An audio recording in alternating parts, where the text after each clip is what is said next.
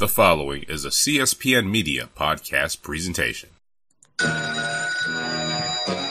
evening, Rick. Would you believe it's, it's Dr. Doom? What's on your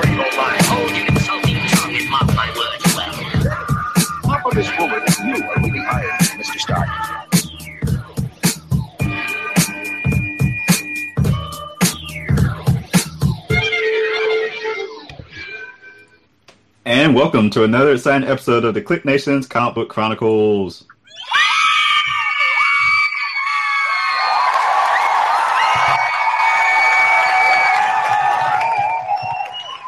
I'm your host, Tim D.O. Double G.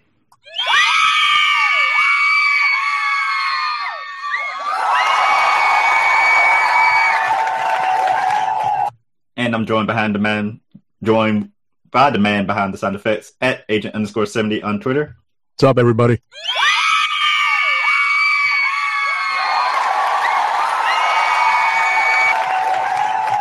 We also have at Rider Cat on Twitter here. Prince Zeke, y'all.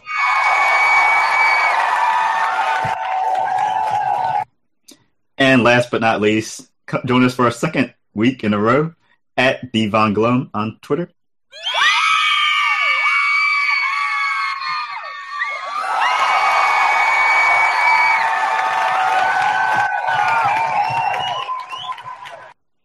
And remember, we are The KLIQ Nation and go to our website, declicknation.com, where you can find previous episodes of the Comic Book Chronicles and comic book news. On the homepage, we have links to our social media accounts. You can follow us on Twitter, Facebook, YouTube, Google Plus, and also make sure to subscribe to the podcast by going to iTunes, Stitcher Radio, YouTube, on iTunes Radio as well. What did I say? iTunes Radio? Yeah. I meant TuneIn Radio. Yeah, we're And not there we- to be on iTunes radio yet. Yeah, I was like, I finished that sentence and I sat there. I was like, wait, that didn't sound right. and we are also a part of the CSPN media conglomerate of podcasts. Go to cspn.us. Do it today.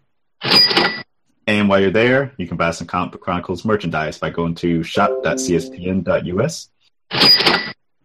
And if you're talking comic books online on social media, join the conversation by using the hashtags Comic Book Chronicles or CBCron. And we record live every Thursday night, 9 p.m. Eastern Time.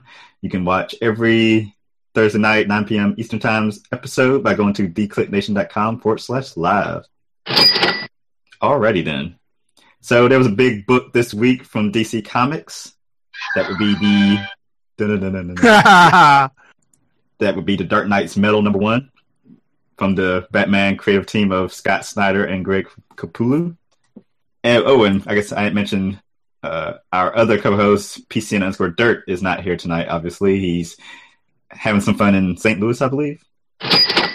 Probably But- getting ready for the eclipse. Remember to go to his website as well, and that's popculturenetwork.com.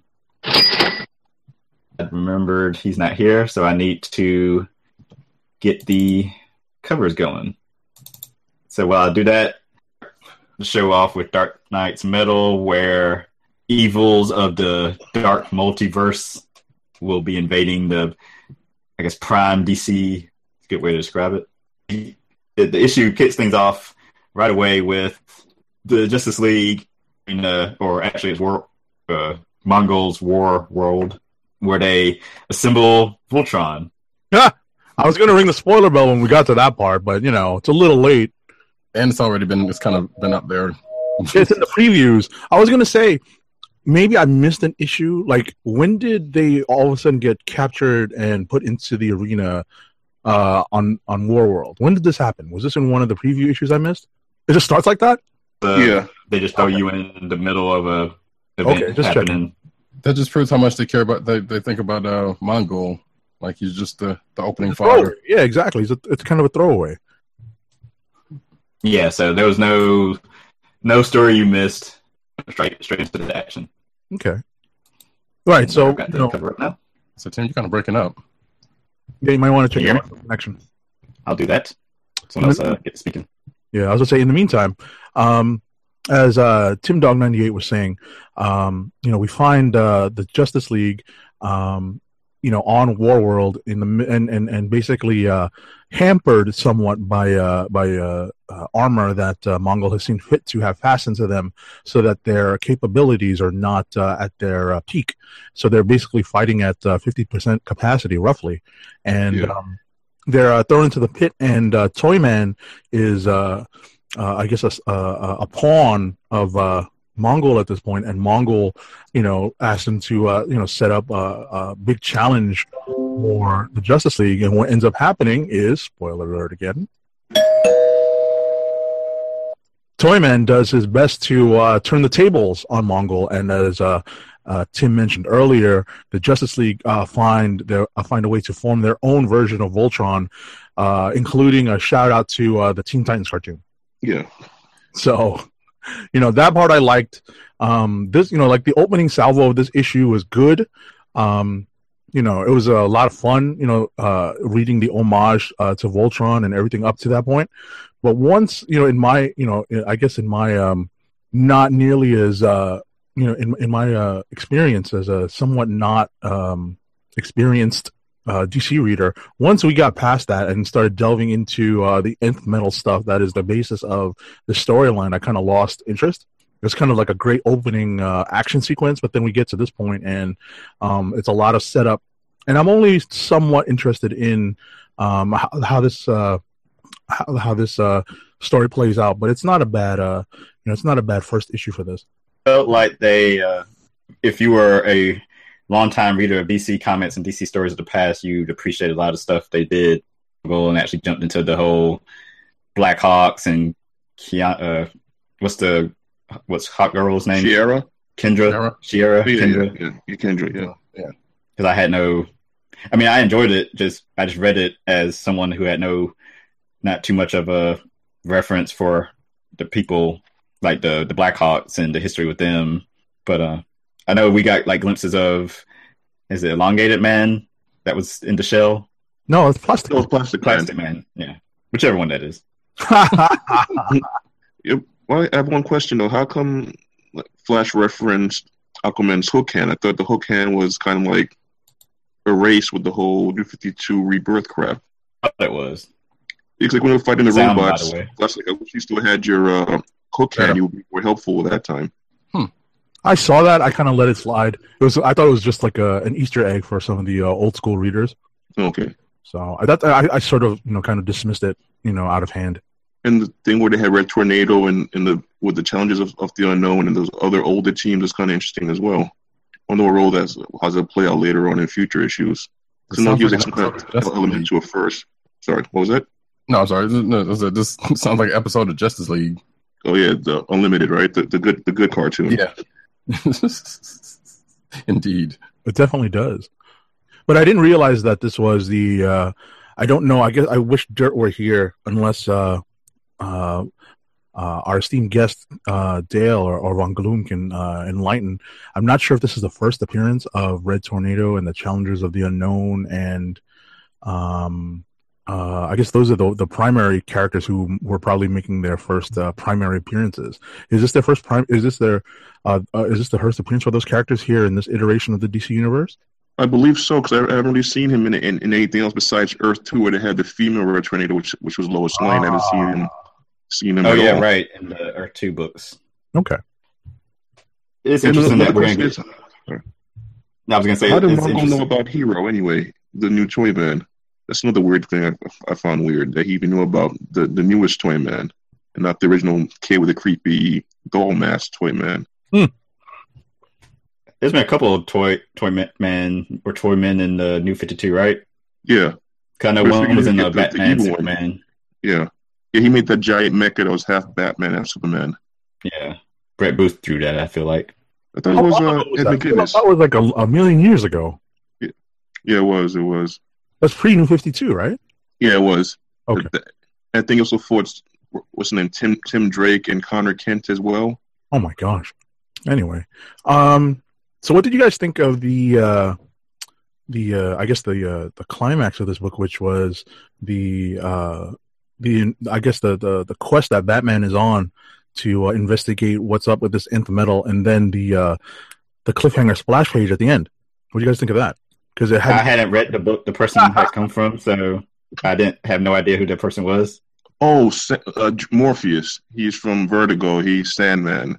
Yeah, I rang the spoiler bell, people. You can't you can't argue with me now on this one. Well, Bleeding, Bleeding Cool already spoiled it for everybody anyway, so yeah, but you know, there's don't people have about it. you know, there's people out there that don't know. So, uh, yeah, that you know that didn't have much of an effect on me. Uh, similar to uh, Tim Dog's perspective. So, but yeah, what did y'all think about it? Eh, didn't really have any impact. So I wasn't really a Vertigo reader when I was younger, so it didn't really matter to me. Yeah. All right. So got that's nothing. yeah. I was gonna say I don't know if Roddy read it, so I'd love No. to hear Dirt's take on this. Yep. We have to ask, maybe we'll ask Oh, him about it next you- week. Yeah. If you're curious as to how um, that Sandman character got into Dark Metal Knights, there's an article out there from Sci-Fi and probably other places about it. And if you're checking out the show notes, which I f- totally forgot to, well, no, it's it's in it's in the tweet that I put out, but that's not going to help anybody later on. All right. So that's Dark Nights Metal number one. Do you want to follow up with the uh, uh, kind of the other big uh, DC book out this week?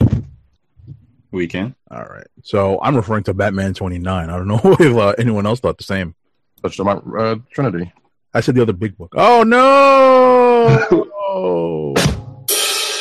Ouch. Listen. Fields. Or Fields. Yeah, let's say I know. Uh, I know that uh, uh, at one point, three quarters of the uh, the normal panel was big in the uh, big on the uh, Trinity book. So you know. I But it true. died Anyway, down. Batman 29. All right, so I'm gonna hit the spoiler bell because I'm gonna get into some spoilerific stuff here. One moment.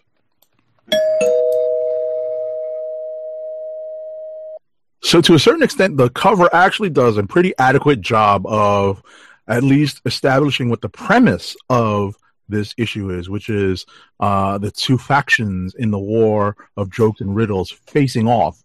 But what it doesn't portray is the actual uh, battlefield or playing field that they would be on. What it turns out is um, Alfred has done his level best to create uh, how many course dinner? Is it eight or nine? Something like that.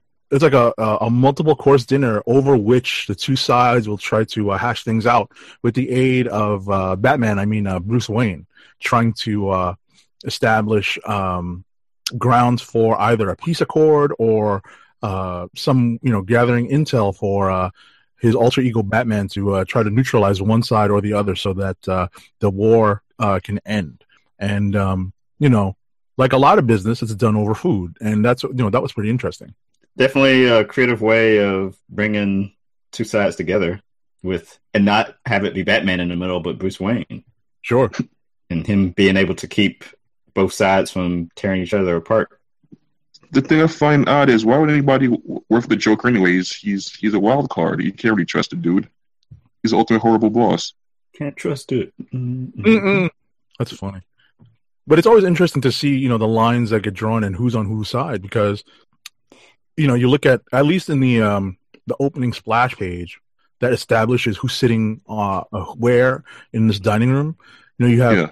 Mister Freeze and the Penguin on the Joker side, and you have Two Face and Poison Ivy and Killer Croc on the Riddler side. So, you know, it's an interesting Wonder how much thought. Ray. Wonder how much thought went into deciding who's going to be on whose side. kind of like what uh, Von Gloom was saying. There's got to be some reasoning behind it, you know, in terms of uh, who would actually side with uh, the craziest guy. You know, Yeah. Who's the craziest guy? like the Joker? yeah, the I guess, but I guess Deathstroke is immortal, so he doesn't have to worry about being betrayed by the Joker. But everybody else, they kind of have to worry about him. Yeah, I kind of like the first knock knock joke. Knock knock. Who's there? Europe. Europe who? I'm sorry. It's juvenile. Get up. So funny. And then Batman, and then at the end, we find out Bruce or Batman staged this whole thing, this dinner to sort of uh, feel out both sides and see who had the better chance of actually winning the, the battle of jokes and riddles. The support to that person. Yeah, and Like some sort of contest of champions. Yeah. Kinda. You know, at the end of the day, you know, at the end of this issue, we are not, uh, we are not given um, Batman's final decision. That's left for the next issue. And we also don't get a look at present day Bruce and Selina Kyle That's true. like we had previous issues. I thought there was something with our preview copy. I did too. 'Cause it just, it, just ended. And I was like, oh wait, what? Exactly. I'm like, scroll, scroll. Wait, there's no more. What's going on? I, you know, I didn't have a chance. there was, but Yeah, like, did you get your physical copy this week? I haven't gotten physical copies of anything in a while. Oh, okay. Actually, I need to email them about that. I keep going back and forth. Like since I moved, I know it has to do with my address changing, but I gave them my new address. But like part of me like is like kind of glad I'm not getting the physical stuff as far as storage space. Cool. Did, did it so completely, Tim. I mean, that's kind of the way I'm going. I will admit, part of me wanted to get a physical, uh, hold a, a copy of Mister Miracle a couple weeks ago. Yeah, it was it was pretty sweet. And it sold out all around New York. So Yeah, I heard that, so I was like, oh, I need to go see if I can find a copy. So wait, that was last week. Yep. Yeah. Yeah, last week. But uh, Batman. So it was a quiet issue, but still a lot of tension of this dinner, and I guess Tom King got to flex his muscles and show what a seven course meal looks like right or nine. or consists of. Yeah. It was a nice, you know, it was a nice uh interlude, you know, with the, you know, but still, uh, you know, uh, displaying all of the uh the major players, you know, without uh, you know, having it be a kite man uh, issue. You know what I mean?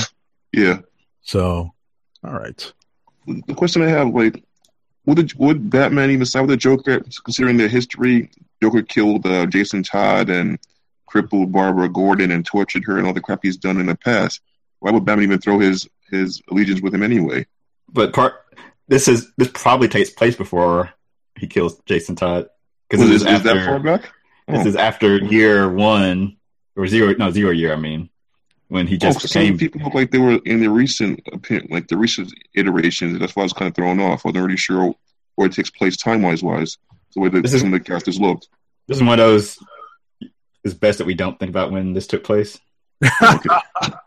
I, you know, I've lost track of when things are happening in the DC universe. I'm not as uh, in tune with it, so you know, I, I, I side with uh, Tim on this one. That you know, because this is told in flashback, I think it's implied that it's been an, at least a year or two in the in the past. So who knows where all those events fall?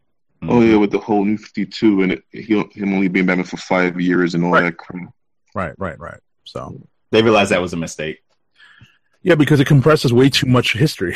so you know, like they could have had him be like a twenty-something year old Batman, and you know, he could have had like ten years of uh, adventures already.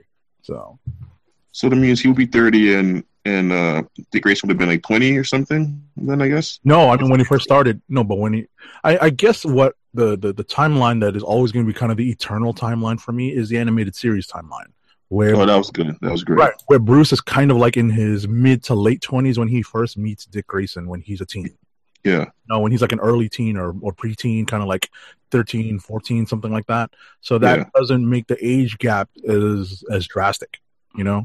It was kind of creepy when he hooks up with Barbara Barbara Gordon later on. It kind of seems a little bit Well, cringy. yeah, like I said, it's yeah, who knows? But uh, I I tend to stick with that particular timeline that has um uh what you call it, Dick Grayson and Barbara Gordon roughly the same age. So, you know, roughly. I think she's a little older um from the in the animated series, but uh You seem like that maybe a year or two older than Dick. yeah, something like that. So, all right. Uh anyone else have any other DC stuff? I know that Roddy Cat was talking about Trinity. Let's hear it. That one? Sure. I think I read it too, Gonna be but I underwater. forgot about it. Was it the demon stuff? Uh, how's that? Better. Cool. So yes, this is basically kind of coming off of the annual, um, because so here's eh, this is what I have in my notes. Um, one Trinity calls another Trinity because they were attacked by another possessed Trinity, and one of the possessed um, ha- really has already had it out for one of the Trinity. Okay. That just So- clears up everything. No, let's, talk, let's talk about the Dark Trinity, which is Jason Todd, Bizarro, and uh, I think Artemis. Artemis. And, and they possess Jason Todd, but Jason Todd allowed the possession because he wants to kill Bruce Wayne for some reason. He wants to kill Batman. Well, I guess he's still because he's still kind of holding a grudge, kind of, even though supposedly he had kind of gotten over that in recent last couple of years. Yeah, the whole being beaten by a crowbar. His mom's a crackhead or something, sold him out, and all that stuff.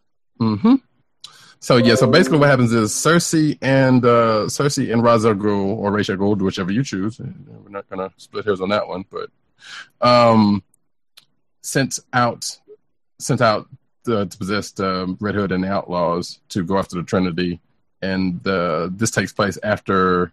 Just that, like I said, definitely takes place after Trinity Annual because they mention a couple of things that happened in said annual when when uh, Jason Blood tried to tried to um, lead the team to some some Pandora pits, and um, that whole thing went sideways, but it ended. So uh, we pretty much cut after something that was done off screen. Um, the, the, well, actually, this shows up later on in, in the um, in the issue, I should say, where like I said, Red Hood and Outlaws was following the tip. They they find uh, Circe and, and Ra's al uh, who end up possessing them by I said Lazarus pits, and um, send them after the, the the Trinity. The Trinity fight them at some point, capture Red Hood, uh, and have him capture and then call for Constantine, Zatanna, and Deadman to try to help them out with this. Um, Zatanna and Deadman end up being captured, swallowed actually by possessed Red Hood, uh, and which leaves Constantine to try to um, to try to save the day. And Constantine is Constantine always, and he's hesitant and you know as he as he tends to ends up helping, and then the rest of the uh, the outlaws come the possessed outlaws come and fight the Trinity, freeing Red Hood, and then Red Hood goes after Batman, and that's pretty much where um, after after the after our Trinity ends up uh, enacting their plan, as we as we get a uh, a, a message from one dirt. Um, but it was a. I, it's, it's worth pointing out that Manapul did not do this issue. Um, nor art nor story. So this is, and this starts another arc, but it's still the art was still clean, and the like I said, I'm, I'm still enjoying the story. So Yeah, I kind of miss Manapul's artwork on, on Trinity. Hmm? I kind of miss Manapul's artwork on Trinity. It's like my, my biggest draw to, to even read it in the first place. Yeah, why- I know he's going to be back though, isn't he? I mean, he's, I think he's just taking a break. He did the Oh, last yes? arc, right? Yeah, yeah, he's been up. Uh, he's been on it since until this one. Okay. So, like I said, I don't know if this is just an art where he's just taking a break or Was this Rob Williams' first issue? Uh, yes. Okay. Busy man, because he got Suicide Squad. He jumped on here. He's taken over Action Comics for a bit, I think, too. So yeah, was that everything for Trinity? Yep, that's it. Three Trinities, no waiting. Hold on. Oh, stop it! this is probably the best DC book out there. No, I'll say that, it's probably that's Nightwing. I enjoy that book more than anything else. Absolutely, I was being Man, I need to because I get don't caught read up on that so bad. DC books. You were saying, Tim? I need to get caught up on Nightwing so bad. I hear it's good. Yeah. Yeah, It's like three or four- consistently good. There's like three or four DC books I need to get caught up on: Nightwing, Detective Comics, um, Green Arrow, and Suicide Squad. Definitely. Oh, and Deathstroke. But yeah, that's yeah, surprisingly good. But it's Christopher Priest, right? Who's writing it? Yeah. hmm But uh, I've got another DC book as I race to get the cover going. Super Sons number seven. This is again. This is where we need a someone with the DC knowledge to help me out with the villains here. The villain here. I don't know. I'm assuming it's a, a villain from the past. Yeah, one of those old school ones, like maybe even Kirby, Kirby the faceless hunter guy, faceless hunter guy, and uh, can't remember the other three, but they're old. They're old villains though. They're not anybody created in the last twenty years. Yeah, you seem you're more familiar with them. So, but last issue, the one person that can do, mess with time ended up aging Robin into an old man, which makes for some uh, comedy. As Yeah, the bathroom scene. yeah, as he has bathroom old man bathroom problems. Oh no. That just sounds like a, another book, Old Man Robin. and then from there, the team, the Titans assemble to go take on the bad guys, and we get this. Uh, of course, pre uh, pre Robin being aged, he wouldn't let Super uh, uh, Superboy join because he wasn't officially a teenager. He's too young, but Isn't he like only twelve they- though? yeah, something like that. But since they need all the help they can get, they let Superboy tag along, and actually he actually worked well with the team. Him and Yeah. Starfire made a good team, taking on the bad guys. They get Superboy aged back to his proper self, and but yeah, so all th- you know, all things come to an end. They still he still won't let Superboy join because he's a teen, and a new threat entered like through a portal or something at the end. Yeah. So we have to Oh see what yeah, that's yeah. about. While they were arguing about the the defeated villain, yeah. What I love about this book is one Jorge Jimenez's art with um, uh, the colorist. I'm assuming his name the name is the Sanchez on the cover, and Tomasi's uh, writing. Like they're the per- uh, Superboy and Robin are the perfect like duo, comedic duo, just because of how deadpan Robin is. They're kind of like their fathers in a way. Yeah, Like compared to to Superboy. And Jimenez has this way of like drawing these facial expressions for both of them that are great. Yeah, it's definitely uh, manga influenced and anime influenced, but it's still you know it's still uh, recognizably you know like a superhero style. So it's it's a it's a nice little uh, style for uh, the young. You know, forget Teen Titans. Like like these are like you know prepubescent Titans. So you know this is uh, you know we're talking about like really young characters, and the style really is really fits them well. Yep. Yep. This certain series I'm going to enjoy less much like the creative teams, aka the artists, like cycle, start cycling through. Sure. Super Sons will be one. Uh, Defenders with Dave Marquez will be another. Be sad days for me.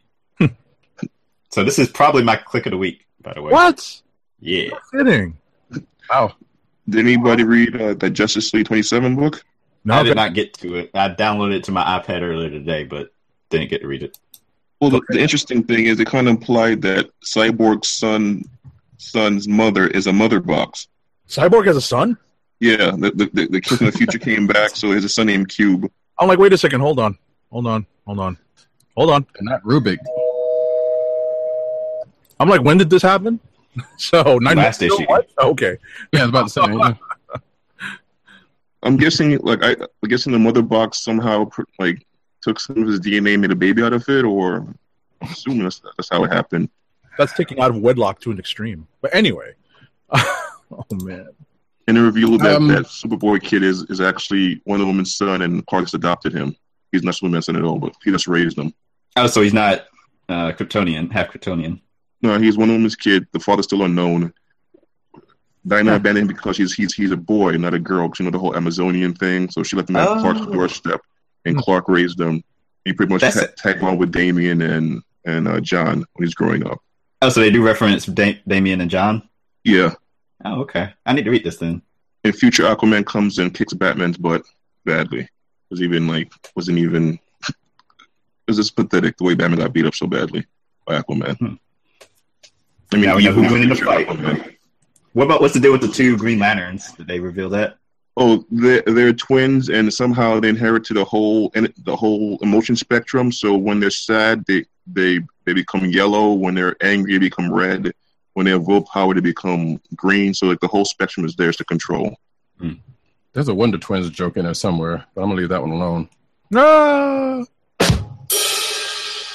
And Cruz was named after Barry's mother. So her name is Nora Allen. All right. Oh, so she's not. Um, wait. Yeah, so all three kids are are are, are Flash and Jessica Cruz's kids. So I think All Nora's the oldest, the, the the the speedster is the oldest, and the other two are the youngest. What other two? The twins? Yeah, twins. They're they're the youngest kids. Oh, And Hey, whatever Mira happened to- respects her daughter. What was that? Well, I was about to say, whatever happened to Barry's actual kids? Did they get written out at some point? Yeah, they did. So there's no impulse right now. Right. Or uh, accelerate that chick from the Legion of Superheroes. His his uh, I think she was black, His daughter. but she's a speedster. Oh, wait. Bart's cousin. So I think all those kids are out of existence now, thanks to New Fifty Two and other stuff. It's kind of weird because if if the if the white if the white uh, Wally is around, that means there's a chance that somehow his kids could still come back or be in existence. I'm guessing. Possibly. I don't know. This whole thing's weird. Any more DC? Anybody? Um, before before we before we get off that, uh, and from the chat, um, one Martian cat, hello cat, says asks if uh, Suicide Squad worth the read, and she was wondering about that. it Which is Doug chimed in, Yeah, it's, it's, it's enjoyable. It's decent. very Okay. good. and Doug chimes in in the chat says uh, it wasn't great, but there's much worse out there. If you're a fan of any of the characters, give it a shot. But uh, if you want to read some random DC, try Aquaman or Red Hood. So. Oh yeah, Red Hood and the Outlaws. I do like that, though. I'm on like an Yeah. issue behind. And um, And was Aquaman's there- pretty good too. Aquaman. I want to get back on Aquaman since they changed artists. Yeah, that guy whose name I can't pronounce is pretty good. What's his name? Yeah. Stefani, whatever. I don't know what his name is, but he's a good artist. Not even attempting to pronounce it. All right. Okay, now we can move right along. And I'm done Oh wait, for you know what? I do actually have a. I do have another DC. I totally forgot about this, but I could have. I also could have saved this for uh, rapid fire though. Um, which you know what? I will. Don't, Yeah, just- you could if you want. All right. Yeah, I will. All right. So we move on to the other uh, publisher in the big two. Did anyone read uh, any of the Generations books out this week specifically? Well, I think there's only one, Generations Wolverine. Yeah, it was Wol- Wolverine. I read that. Anybody else? Wolverine book with, with ninjas. I liked it.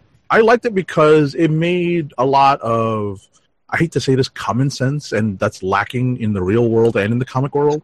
Yeah. Like you, you know what I mean? Like it was just kind of like, you know what, this is exactly what would happen if there was a little bit of a time jump and all of a sudden, you know, and I'm only going to mildly spoil this, ring the bell anyway. But this is exactly what would happen if future semi daughter of Wolverine goes back in time to meet, you know, a Wolverine who, based on the the in jokes and the Easter eggs in this, is probably, you know, maybe what somewhere in the late '80s in this Yeah, it seems like it. Because of you know because of the references that uh, that were made in the issue. So if you think about it, he's talking about his uh, his adopted daughter uh, Akiko, and uh, you know, and and Mariko's still alive. And um, what was kind of disturbing to me was that you know it was kind of a pretty it was kind of a, a, a fatal a fatalistic Wolverine in this. And I know I don't ever remember reading a Wolverine that was that fatalistic, like who thought he was getting ready to bite the big one. But was he was he like that like during his whole like his whole patch run? very Old Man Logan ish. Or Logan But from the movie. back- I mean, what what what what Von Gloom is referencing is you know like you know like when uh, when he's talking about Patch, we're talking about like Wolverine number one. You know, like going all the way back to the inception of the Patch uh, alter ego. You know, Yeah, when was he he like first he started was going a Madripoor- right when he first started going to Madripoor. Maybe I, Like he was kind of he was depressed and he was depressed and got suicidal during that time. So it was like right after his his wife died and stuff. No kinda shut the- before. Well, well, no, we're talking about Mariko. No, Was he passed after she died, or was it before she died? Well before, well, well before, well before. Um, he might have been down and out because uh, she broke the wedding off, but that was still, you know, earlier than this, I think. oh, okay. So yeah, my timeline's confused. no, it's fine because uh, uh, she gets killed. No, no real spoilers here. She gets killed um, by poison, by blowfish toxin. I can't believe I remember this. By Yeah, and, he, and she asked him to release her, right? correct. And that was well into that Wolverine uh, solo series run. That was like a good 50, 60, 70 issues in. It was because I, I thought he. Okay, so that's when Rogue first joined. He kind of hated her guts still. No, no, no. No, I was about to say we got no. Mariko's alive for a long time after that. So Okay. yep. So, but you know, and it would, yeah, I was about to say. So, like, getting back to this issue, um, you know, you can kind of sense when this uh, particular um, interaction would happen as a result of the vanishing. And what I liked about this is that, you know, like I was saying earlier, you know, it, it was kind of just a common sense interaction between these two characters, and everything from the beginning to the end just made sense when you think about um, how these characters would interact given the circumstances. And one of the things that I liked, and I'm trying to pull up the issue. Forgive me, folks, for uh, for not having my physical copies this week. I didn't have a chance to go to the shop. But one thing that uh, Wolverine says to uh, Laura is that um, you know she she's hesitant to uh, to uh, cause any effects, uh, any ill effects to the time stream as a uh, as a result of the butterfly effect. So uh, what what Wolverine basically says is, "Hey, if you're who I think you are, then dealing with grief through anger runs in the family." I'm like, you know what? That makes a lot of sense. You know, him coming, you know, him him coming back with that. That's you know, that's the Wolverine that I grew up reading. You know, even though he was, you know, Berserker Barrage X guy, that's still, you know, he was still kind of like that conflicted, you know, uh, samurai ro- warrior. You know, the the, the typical Ronin. So you know it, that, that you know that made a lot of sense to me. The way this issue read just made sense to me, so I really appreciated it. It was one of the better Generations books.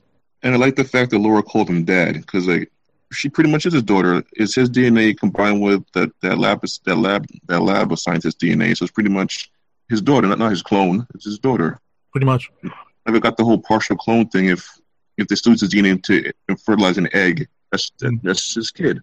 So I'm glad that she called him dad.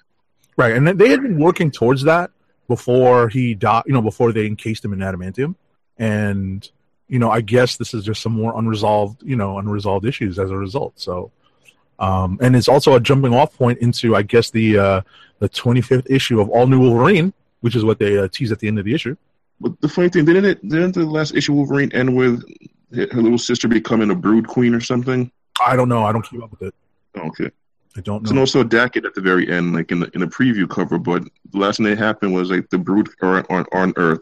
The Guardians are helping her helping her fight them, and she got infect her little sister, whatever the girl's name is, with the two claws, got infected with the Brood Queen embryo. So now she's like the new Brood Queen.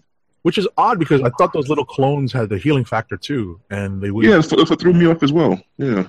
I mean, I'll have to go back now. You're now you're uh, piquing my interest and uh, making me go back. I just wanted to, you know, it's funny that uh, just real quick before we move on, Roddy Cat was uh, uh, was uh, mentioning earlier that you know there's a couple of ways to pronounce a Ra's al Ghul or Ra's al Ghul depending on what era you grew up in and where you're getting your source material. We've actually been told that it's pronounced Daken by by the people over at Marvel. I think that was Daken? Yep, Hmm. not kidding. Like uh, uh, what you call it? Like um, uh, there's a rock group or something that sounds like that. So yeah, it's, Yeah, it's actually There, Daken. there was. So And How would will, be, pronounce it though? Daken will be appearing in the Marvel Legacy, I guess, story arc whenever it begins. He is? Yeah, they're gonna team. They're gonna work together. Some like some other Wolverine hybrid. Oh yeah, something yeah. come after the two of them. But the thing, the thing I'm wondering about, how did Daken get back his his arm? Wasn't it cut off during the Wolverines miniseries and and Sinister took away his healing factor? you got me. Wolverine around him. Blame or just blame Secret Empire or Secret Wars. Of course. Oh yeah, undid everything. Yeah, and that's how uh, Anything Fixer they can brought came back to life. Yeah. All right. Take your chicken from Duncan. okay, who's got another uh, Marvel book here? Oh. Anybody read Spider Man two? I mean Spider Man two. Yes. Yes. So what do you guys I think of the other to it yet. Miles? Anyone else read it before we go on? No. Okay, Yeah. so I guess what we'll try to do is not spoil it too heavily. Um, although to be honest, um, to be honest, not much happens in this issue. Typical It's a Bendis book. Go figure. It is It's this absolutely, book that doesn't go anywhere. it is Or at absolutely least a single issue. Right. Right. It is so Bendis. So, you know, what what Von Gloom was getting what, what was kind of referring to really only happens at the end of the issue. Um, Yeah. You know, in terms of uh, what we're supposed to think of uh, the 616 miles, what we have to kind of trudge through to get there is um, the ultimate taskmaster, uh, you know, kind of laying waste to uh, Spider-Man uh, squared. And, you know, when we when we finally finish this particular uh, dust up, uh, you know, that we're left with the the two Spideys, you know, cleaning up after themselves and just kind of twiddling their thumbs you know, Miles, you know, tries to get it on with uh, some chick, and we run into uh, um, a former classmate of uh, Peter Parker's who was running a private detective agency, right? Um, Yeah. Nice. and uh, you know, there's a couple of nice scenes. Those are arguably the best scenes in this issue. Is dealing with uh, uh, uh, Peter's former classmate, and we finally end up with a a a minor uh, cameo appearance, basically, of the six one six miles towards the end of the issue, as he's figuring out that there's uh, someone else who's got the spider powers. Um, uh, you know that that's uh, kind of uh, getting in his uh, getting in his way, and um, that's where we leave off. And to ad- address uh, Von Gloom's question, what do we think of him? I don't have much to base an answer on. So, you know, I'll have to wait till at least issue number three, hopefully, to have uh, a basis to form an opinion. Seeing how it's a Bendis book, you might wait to, to the very end to form an opinion about it. Exactly, exactly, exactly, exactly. So, real Another quick. qu- Oh no, go ahead. Um, before I forget what I was going to say, well, the only the, the the the one thing that I thought of when I was reading this is considering that Peter Parker's high school class produced um, Agent Venom. Oh, I got a I got an echo. I hear an echo. Uh, produced Agent Venom, uh, a particular private investigator that we're talking about here, uh, Spider Man, of course, and now um, Cindy Moon. I was wondering if Cindy Moon has yet to interact with one private investigator that we're referencing here. That would be a good. That would be a good uh, interaction, though. Yeah, that'd be that'd be interesting. Yeah, Like, has that happened yet? Anybody? Bueller? I don't think so because Cindy's pretty much been in. Actually, the only thing she, only person she spoke to was like Mockingbird and uh, Black Cat. Right, right. And the And- Spider Verse. Right, in the Spider Verse. Yeah. Okay. Yeah, like the Spider Web. Yeah. Yeah. Shout out to the Dakota North. And, Sp- Spider Gwen. Right, not yet, yeah. but I was I was, I was uh, referring that I was uh, including her in the Spider Women crossover. You know, it's her, Jessica, Drew. Oh yeah, yeah, you're right. Yeah, So, you know, it's interesting. Like, I wonder if, because that would be a prime crossover right there. You know, having uh, you know, these two female characters from Peter Parker's past who aren't Gwen Stacy or Mary Jane Watson, right? Yeah. Isn't Moon supposed to be like his destined Spider Verse mate or something? if they hook up the Right. ultimate baby. Like anytime they get around each other, their hormones kind of Right, their pheromone drive. Yeah. Yeah, So, but uh, but yeah, like like I said, it's interesting to you know like once I was reminded of uh, the, uh, Peter and this particular private investigator's uh, common background, I was like, wait, you know, there's still another character from that you know high school class. And I keep forgetting that was actually in this universe because I thought that was Ultimate Universe where that was the case. But they now no, I in I do Ultimate, Jessica remember. Drew was was his clone, right? In Ultimate one, he was like his clone. I, I don't even remember. Cindy, Well, Jessica No. Jessica Drew wasn't she like Spider Man's Yeah, clone in Ultimate? yeah, yeah, yeah, yeah, the red in the the red in the white costume, yeah, she was a clone.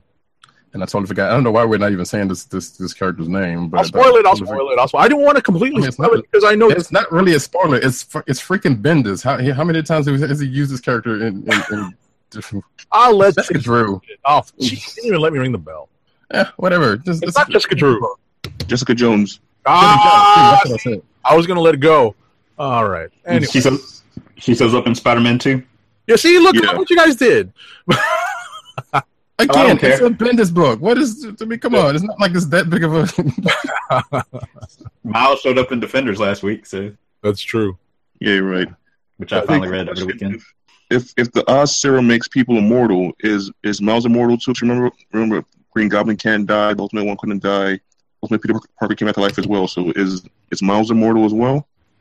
Ooh, Good question. I don't know. Because Yeah, they implied that that everybody who has Oz in them can't die permanently. that's Since she got the same spider, I wonder if he's immortal as well. Y'all gonna make me read this, aren't you? all right. What's next? Oh, President Bartlett, let it. You know, hit, What's next? there you go. How about X Men Blue? There we go. Anybody read that? I'm out on that. Yet. Uh, pretty much Havoc and and Polaris have their ex lovers spat. Emma's still nuts. She tries to, she tries to make young Scott into her old Scott. Jean Grey frees them, and they go home to Magneto and and Polaris and that Briar lady are the new teachers. And Cap's angry at Magneto because of the X Men interfering in his plans.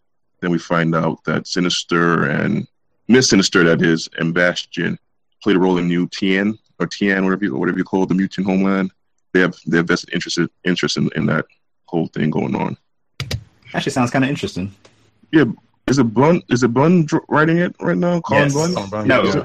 yeah, actually, yeah, he does blue. Yeah, it's interesting. He's a Special big angles X is Men fan. weaving into it. Okay. See if I can get caught up on that over the weekend. It's worth the read. Yeah, I'm up to date. I just haven't read that issue yet. Anybody read Totally Awesome Hulk? No, I'm actually kind of waiting for the storyline to end. I hate to say it. Feels like I've been He reminds dragging. Doomsday. He can remind me of Doomsday because he's gray skinned and he has spikes coming out, out of his body. Oh, okay. The Hulk ring guy. This would probably be the, the one to get because this is in this the the the, This is the the- last issue. Yeah, the final issue. Okay. Maybe I'll, I'll I'll circle back and read it. We'll see. I did a binge of the first. What? How many parts was this? Wasn't like nine or ten? It felt really long. Let's see. Oh, it just says conclusion. Boo. Uh, Huh. so cover to see. because they had those two separate issues, I Like I think the Alpha and the Omega one. Then they had like like four Weapon X issues and four Ultimate issues. So it's like why ten issues? I mean, not Ultimate, four Hulk issues, about ten altogether. I guess. A couple weekends ago, I binged like uh, two or three parts of it. The first like three parts. So now I have to finish whatever the remaining ones. All right. Are we in rapid fire? Yes. Rapid fire. I will announce rapid fire. There we go. Well, Iron Man number ten. okay. 10. So last issue, Riri defeated the Lucia von Bardas character who had taken over Latveria. So since he defeated her, she is now Riri, aka Ironheart, is the new ruler of Latveria. So she gets paid a visit by Shield and Sharon Carter, where we get the recap of you know how she became the new ruler. And in her short time as the person in charge. She's gone about feeding people and trying to help the sick and needy, and she wants to continue helping them. But she realizes she's in no um, state to lead a country as a college-aged young teen. I thought she was 15. That's Yes. right. Yeah, she's yeah, but she's in college. Okay, I was like, I feel like she's young, but in Well, she was, but she dropped out. Yeah, so a teenage girl that happens to be in college because of her intellect. Yeah, she isn't she the same age as Nadia, Hank Pym's daughter, something like that. They're in the same I age. don't know. I don't know if they're the same age. I'm not sure. Got me. But um, uh, Daisy Johnson and some Shield agents visit her mother in Chicago while this is going on, and they're like, they start asking her like, did, was she aware her daughter was gonna overthrow a country, and is their home is their home now uh like Latverian embassy? So is this Family Guy episode with, with Petoria now? What was that? The Family Guy episode with, with Petoria, where Peter had his own homeland. He turned his house into a foreign country, and he took over uh, Joe Swanson's pool. That may be a first on the Comic Book Chronicles uh, Family Guy reference. that may be a first in four years of running the show, right? Yeah. It sounds just like it, Petoria. So this cover is kind of deceiving because it shows like Riri tangled up with, or because tangled up because of AI Tony Stark. So we don't really get that until like the final page where like she she's back home in Chicago talking to her mom in her garage, like we filling her in on everything that's happened, and they like go away, like they go they walk away out the garage and leave AI Tony Stark there, and he's kind of like looking kind of devious.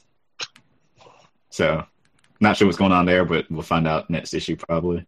Hey, And quick question: How is this AI Tony Stark different from the one who's in, who's in Secret War right now? Is this, is this is it the same program or is it slightly different? Secret Empire.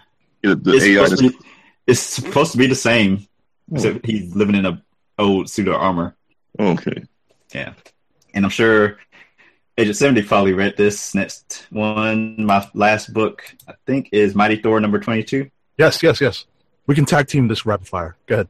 So, uh, Jane Foster Thor and the War Thor are in Muspelheim. Muspelheim. Muspelheim to take on yeah. the, the fire creatures. Yep. Or the Cinder Queen. Surtur's daughter. It's Cinder. Surtur's daughter. So Surtur, uh, Cinder has a nice little origin tale at the beginning where she talks about how she was, or her and her kin were starved for 13 days and then offered a pile of food or like screaming souls to uh, torture or something like that. So of course she took the the souls, and that's why she's now the ruler of Muspelheim, Muspelheim after Surtur's death. Which they gave an issue number of when I guess Surtur was defeated, but I don't even remember that happening. Well, according to this, it was Surtur being assassinated. According to Cinder, um, I have to go back and look at look at that. That might gave during, is it like 2011 or something? that might have been during just uh, Straczynski's run.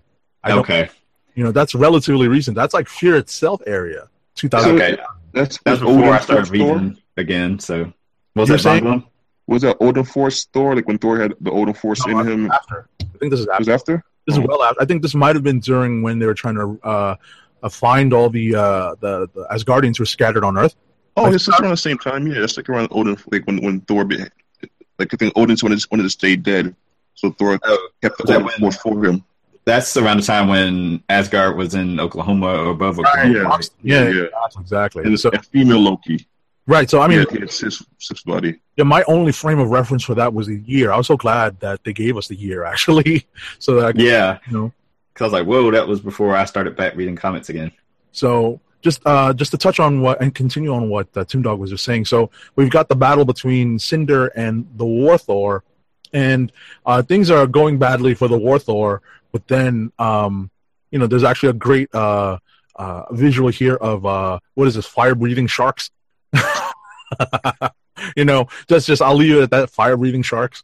Um, it is Muspelheim after all, and uh, uh, Jane Foster Thor makes an appearance and uh, kind of sticks her nose into this. Um, and ultimately, what we have is um, the War Thor kind of uh, losing his uh, lo- uh, losing his wits and trying to destroy Muspelheim, and uh, Jane Foster stops him, and that, of course, leads to a confrontation. That's where we end off with this book. Um, I'm kind of excited to see how this uh, plays out in the next issue. Same. The, the thing I'm wondering, what, what purpose would it be that, to leave like the, the fire people alive anyway, since just bent on destruction and burning people? balance. You know, these worlds have always been there in the nine realms, or now the ten realms. So you know, there's always been you know like the Jotuns and the giants and the frost giants have always been there. The you know the the minions of Surtur have always been there. Uh, you know, in fire in Muspelheim. So you know, it's you know, if you kill them all now, where's the next story coming from, right? No, but see, seeing how Stur's supposed to be around for Ragnarok, you know, to come back to life anyway. Yeah, exactly. So And how many times did they kill killed off Loki and he came back? So like death for them, but doesn't really stick. sure. So Can't kill the gods. They just keep coming back. exactly. Yep. Tim, you got anything else? Let me double check. Spreadsheets. No, Ultimate still 100. I was going to leave that to Roddy because I know that he's a fan. Like he's been following I'm following. behind on that issue. He's been following us a lot closer than me. I was just going to hit my one uh, bullet. I'm done. Just reading that now. Oh no! So let me jump to Astonishing X Men number two. Did anyone read that?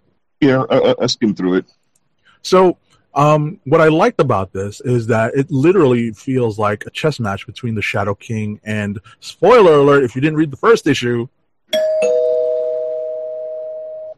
feels it's a it's literally a chess match between the Shadow King Amal Farouk and Charles Xavier.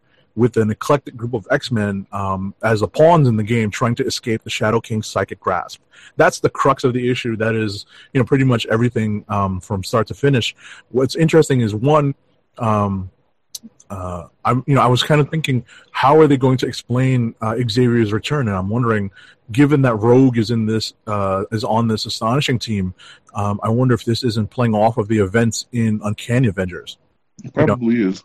And two, uh, the cliffhanger ending, which I will not spoil, I thought was a nice little touch also because it adds a, at least the, the, the semblance of drama to this, you know, given uh, the stakes of the game. So um, I like the first issue of this uh, uh, of this uh, new uh, uh, uh, volume of Astonishing X Men. Um, I'm willing to give it another issue, and that says a lot. You know, when it comes to a lot of these X books, like in the new run of X books, where you know Generation X is not interesting to me, and you know it's nice that uh, this one is at least um, you know it- it's kind of uh, replaying some of the old greatest hits um, and, and and refashioning Yeah, the Rogue Gambit uh, love story. exactly, but refashioning it so that it's at least you know something different. So what uh, what did you think about it, uh, Von Gloom?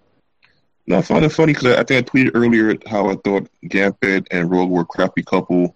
Hmm. Then Tim like, like and then Tim mentioned the fan, the fan, the Fantomex Psylocke.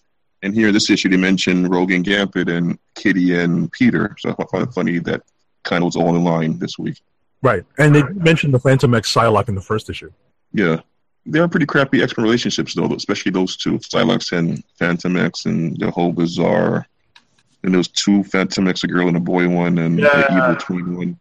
I try to forget those issues of X Men. They're sitting in a drawer box downstairs in storage. That was Remender's run, right? They had all the crazy oh. Fantomex Psylocke crap. I don't. I, I try not to. It to. was. Yeah, I think it was had all that crazy crap in it. All right. Well, that that's it for me because I don't want to touch Ultimates two number one hundred because Roddy Cat is reading it. That's fine. I finished it. It's- Do you enjoy it? Uh, well, I mean, it was kind of a rushed read, and Ultimates is one you kind of got to Yeah. pay a little bit of attention to.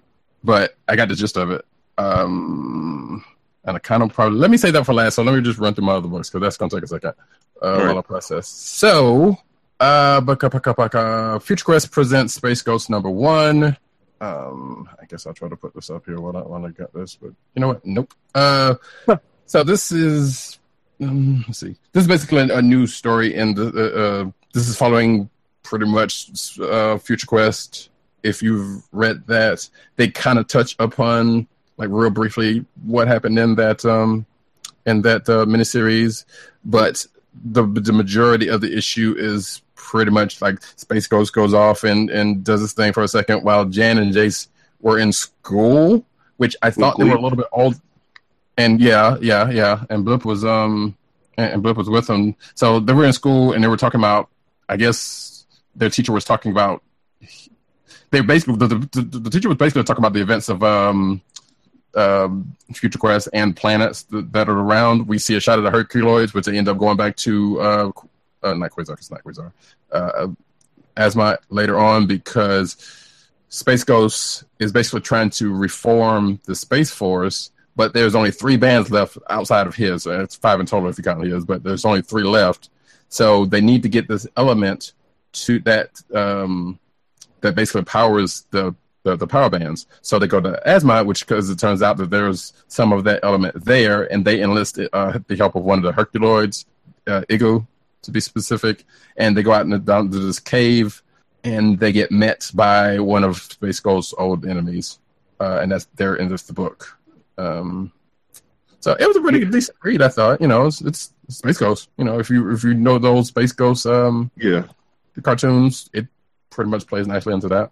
You know what I found funny that the that the artist who I think was Olivier some, something like that, the dude who drew this issue, he drew the miniseries a couple years ago that they had like a like a four issue really? Space Ghost miniseries back like in I want to say late nineties. Maybe the same artist who drew this again, Brazilian Okay. dude, I think. It was nice. I was kind of um yeah. It was the the art was pretty nice, and it was kind of uh, um. I'm not sure what the it, I've seen. I've, I've seen his work before, and I've, I'm trying to remember where recently it showed up. He did Uh, Venom. He did Space Venom, the Space Knight one. Okay, no, I didn't read that. Um, but anyway, the, the, it, it showed up somewhere else that I remember, and it, it was it was nice art. So there's that. Um, Black Panther and the Crew number five. Uh, so this time we have Manifold's story. We see his connection to Ezra from the past, um, and how in, he ended up to be in Harlem. He we see him kind of um, mon- you know internally monologuing while fighting a bunch of Americops who were uh, trying to capture the two kids who were out past curfew. Uh, he he himself almost gets captured, and then the crew comes and uh, saves. Well, yeah, helps him out, saves him, and then they start talking about uh, what's going on in Harlem, and we find out uh, how and where Ezra got and his crew got their powers from the, in the past, which turns out Hydra is involved, but they didn't know. But he didn't know about that because apparently Hydra is using hate for reasons. Um, which Luke says, well, like that just sounds like standard standard Hydra. So what's, how's this any different? To which you know they don't know why it's going on there in Harlem, but um, we don't know because we won't probably won't get that until the next issue. And then we come to find out um, the killer of Ezra because this whole thing started off as uh, guy, some guy named Ezra. I can't remember his last name. Gets killed. He was kind of a um, a protester type, but he gets gets uh, put in jail and killed while while in jail. And this is what kind of brings all of the the crew together in the first place, trying to find Yeah. out who his killer is. And then at the the last page of this book, we see who looks like uh, is the person who killed her because they had an informant kind of you know they've been sitting on this informant to to try to find out who this, this person is who happens to show up on TV and uh and the the informant guy points him out and it's somebody that Storm knows and um that has been brought up in the book. Um but you know Storm's like you must be mistaken because it can't be you know dude, that must be someone else. And dude's like no this is him that's him. And Storm gets freaked out and that was where the book ends uh let's see. Star Wars number 34 the team up you never thought you would uh you never thought you'd want it but you probably do. Uh it's Starros, Sana, Sana Starros and Lando Calrissian on Coruscant doing a it's actually a more you don't really get the sense of this at first but this is more of a Sana uh focus issue. Yeah. because you you you get some a monologue but you don't necessarily know who it is until later on in the book and, and turns out it's Sana. But uh first you see Sana uh, going to Lando saying she needs help with with something because you know she got into something and that um she raised price whatever it was and Lando being Lando trying to you know smooth her. But she was like no no no I don't I'll pay your price. Let's just do this. So what ends up coming up to be an elaborate triple cross by Sana Sana um works out in her favor and at the end of the book which is funny she's basically on a date with Lando and uh, back on Nar Shaddaa, where apparently she's from, because that's we we found out this in the, in the monologue. We didn't know it was her. Um, they're at dinner, and Lando's like, "This is this is terrible food," and you know this and that and the other. Like, uh, all right, you're kind of crazy. I'm gonna leave you alone. I'll just take my cut and go. Then he leaves, and then the waiter comes by, and, and Sana's like, "All right, you can take this away now and give him some actual real food." So kind of she's been kind of hustling Lando, who arguably is the bigger biggest hustler in the um in that galaxy, I guess. And then we come to find out that uh, she's not all bad because the money, the, all of the money that she took from um, this Hutt and the Empire during this triple cause went partially towards this hospital that was on Nar Shaddaa, and like said, we end the book, basically with a cutscene towards um, what seems to be the next issue, where Han has a Hutt in captive and being chased by the Empire or somebody. So, which the last couple of issues been kind of doing like that. Like I said, the last issue was uh, a Luke and Luke and Leia's focus issue, which the last page kind of talked about, kind of ran into this book, and then this book is kind of running into the, the given to the next one. So it was a good week. This is a potential good week, I thought, you know, all told. But um, that is that. Let's see. Uh, U.S. Avengers number nine. Uh, Roberto and Tony escape um, or start to escape Hydra clutches. They go up against Red Hulk. They they deal with that, and um, they basically stage uh, a, a breakout of the Hydra facility and they're in. Meanwhile, Squirrel Girl and the Euroforce are in France, and they stole some mechs and they fight Hydra on that end.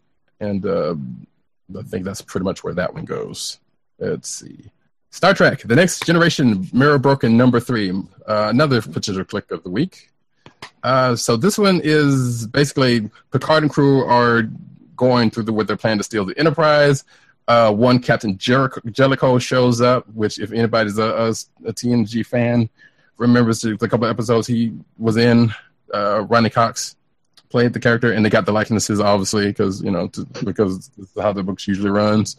Um, so Picard and crew take over the the Enterprise. They do something with they do something with Jellicoe, and um, this is where that book. Well, this is what. Oh, and Bef, Beverly Crusher and Wesley are on board just in time to see all of this go down.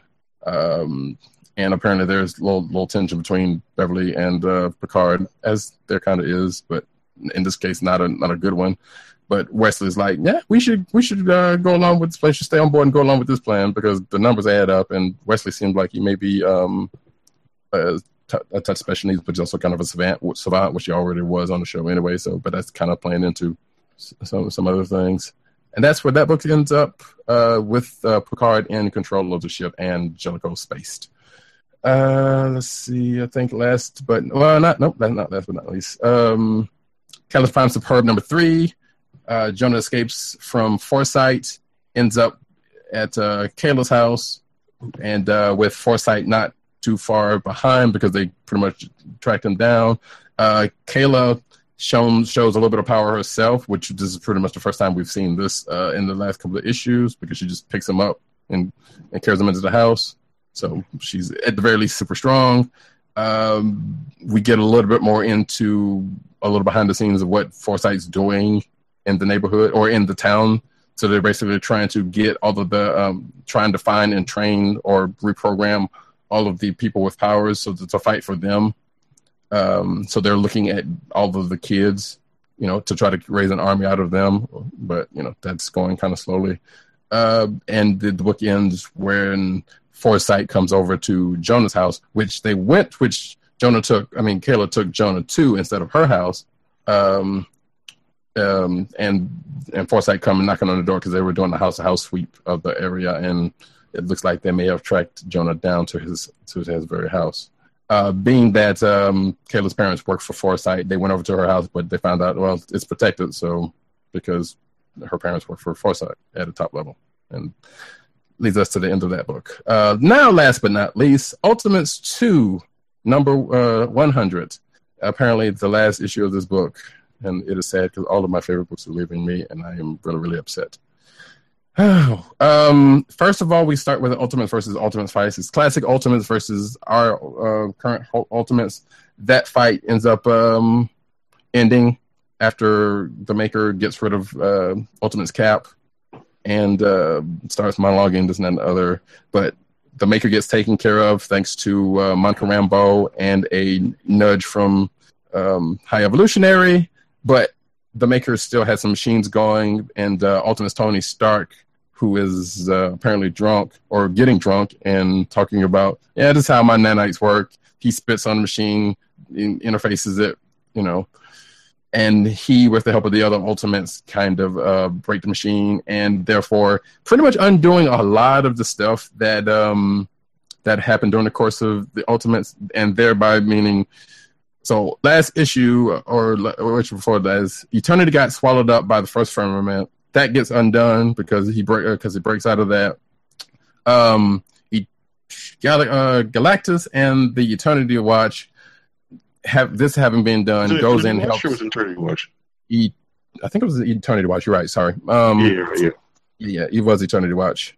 Um, because and I say that because I'm getting something confused because there's an Infinity that shows up and a whole bunch, and there's another set of Ultimates that's like cosmic beings that Yeah, show yeah, up. yeah. It's, it's a whole thing that happens in this book. But basically, like I said, uh, Eternity's freed and roughly back to health. All these Celestials are back. Um, Was it music? Logos- the fifth host, though. Yes, the fifth host. That's true. Uh, because they were with the Never Queen. If you've read, if you've read uh, Silver Surfer, you know who the Never Queen is. I'm not even going to go into all of that. Um, what else happens? And and there's more like the they had, they had like the second iteration of Eternity and the fourth and the Yes. fifth and the sixth and Yeah, and that's where that, and they call, right, and that's where that's where that's where the another issue iterations of the Ultimates come in because he's calling them because Eternity was calling them his Ultimates. Um, and then let's see. Oh, Logos gets split split again into the components that made him up. Uh, Oh, Lord, Lord, T'Challa. He, what's that? remember, T'Challa has like the pan, the tiger god. Oh yeah, getting into yep, yep, yep, getting that. That's right. I'm glad you reminded me of that. So yes, T'Challa shows up with the, the Tiger God, who apparently explains that yeah, because of the Tiger God brings him to this existence where he can he can expand his mind to the cosmic awareness or whatever, and the Tiger God basically rips rips uh, Logos into the three components back again. So Yeah. now order, Order, chaos, chaos, and um, in the in between between. are, are now you know are now back to their former selves. So like I said, all of this is pretty much being is, is wrapping things up nice and neat. And then there's a little um, thing after that where I thought that the infected eternity fir- firmament was the the, the maker partially because you could see like the little part of his helmet or something, but that gets taken care of, and then well, it's the Logos was his agent. Like I think he had infected. well, no, no, not logos. No, I mean, well, yeah, but I mean, what was it? The maker that infected him, or was that uh, the first firmament? The Because I know the maker was working. The maker was working for the first firmament.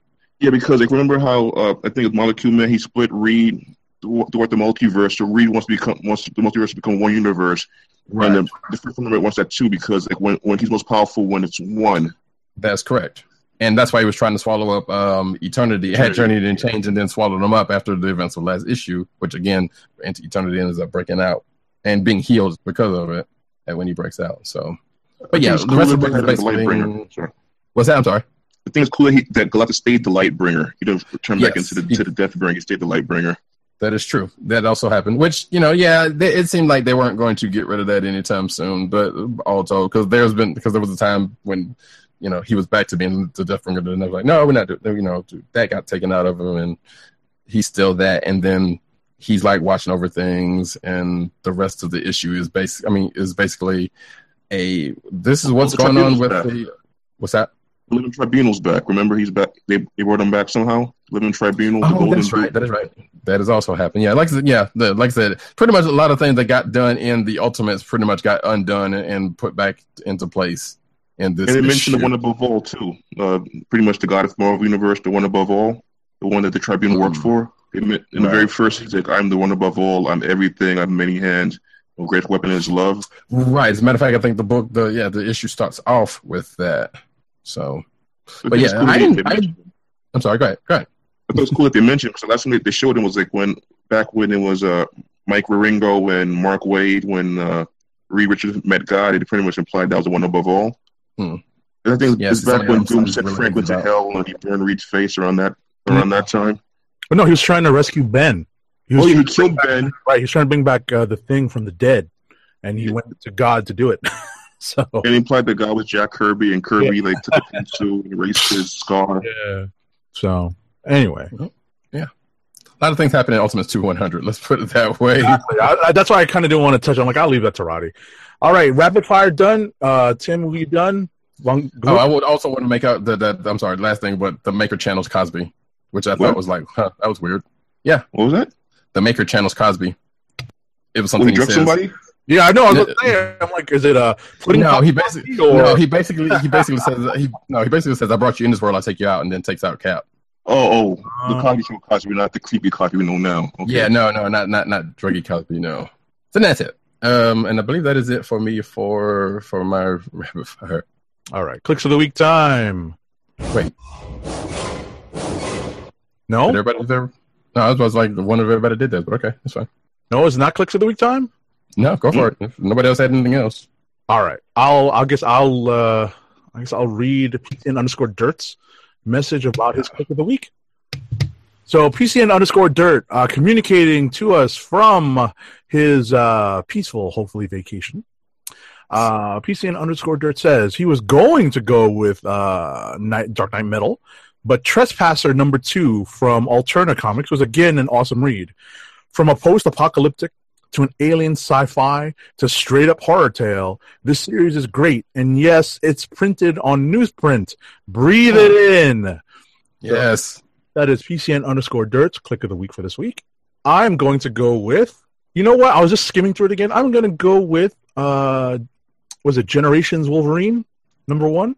I think that's the title of the book. Generations Wolverine. Generations Wolverine and all new Wolverine. Yep. Yep.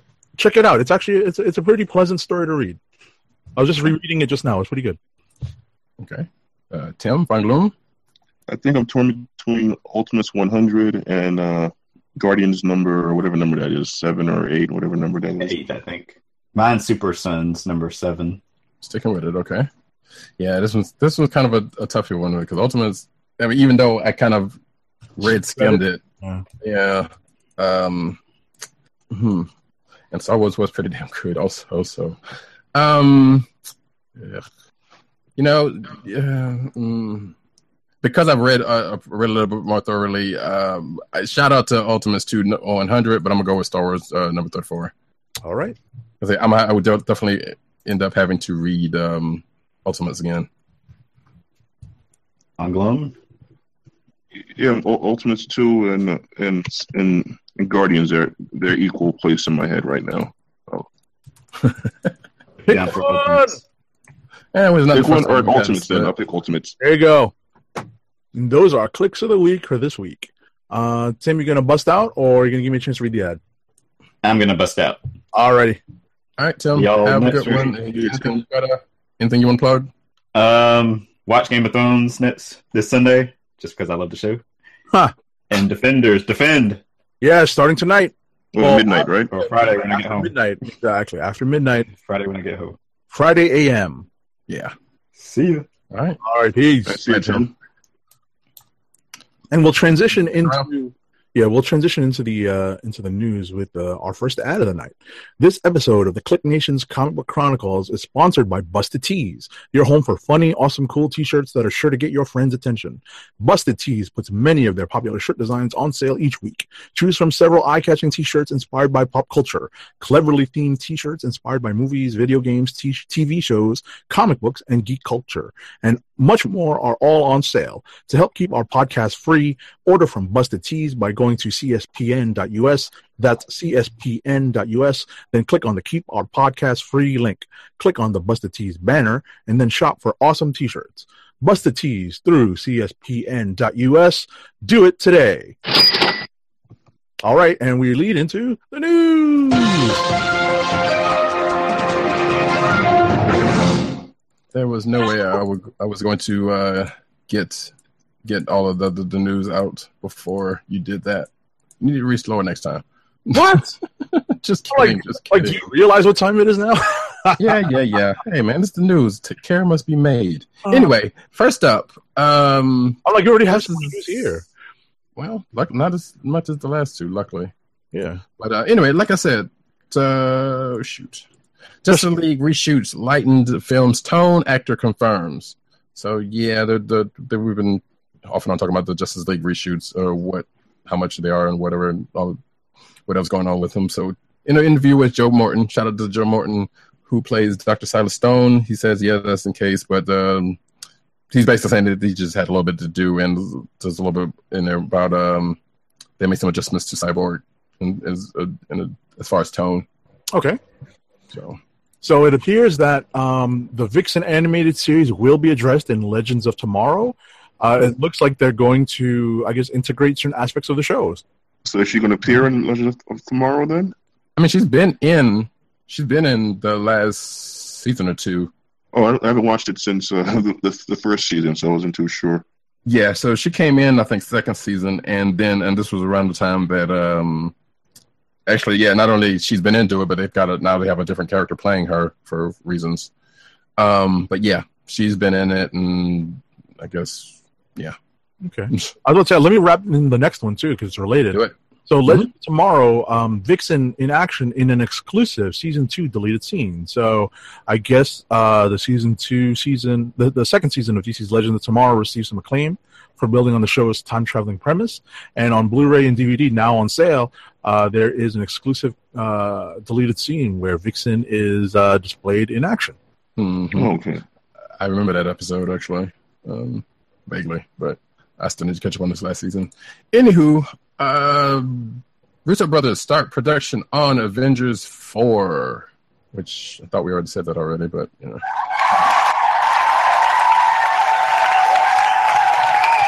Woo! And actually, you know what? Let me wrap in this next Yep. next one in there since it's also related. Because spoiler alert, folks, um, we found out.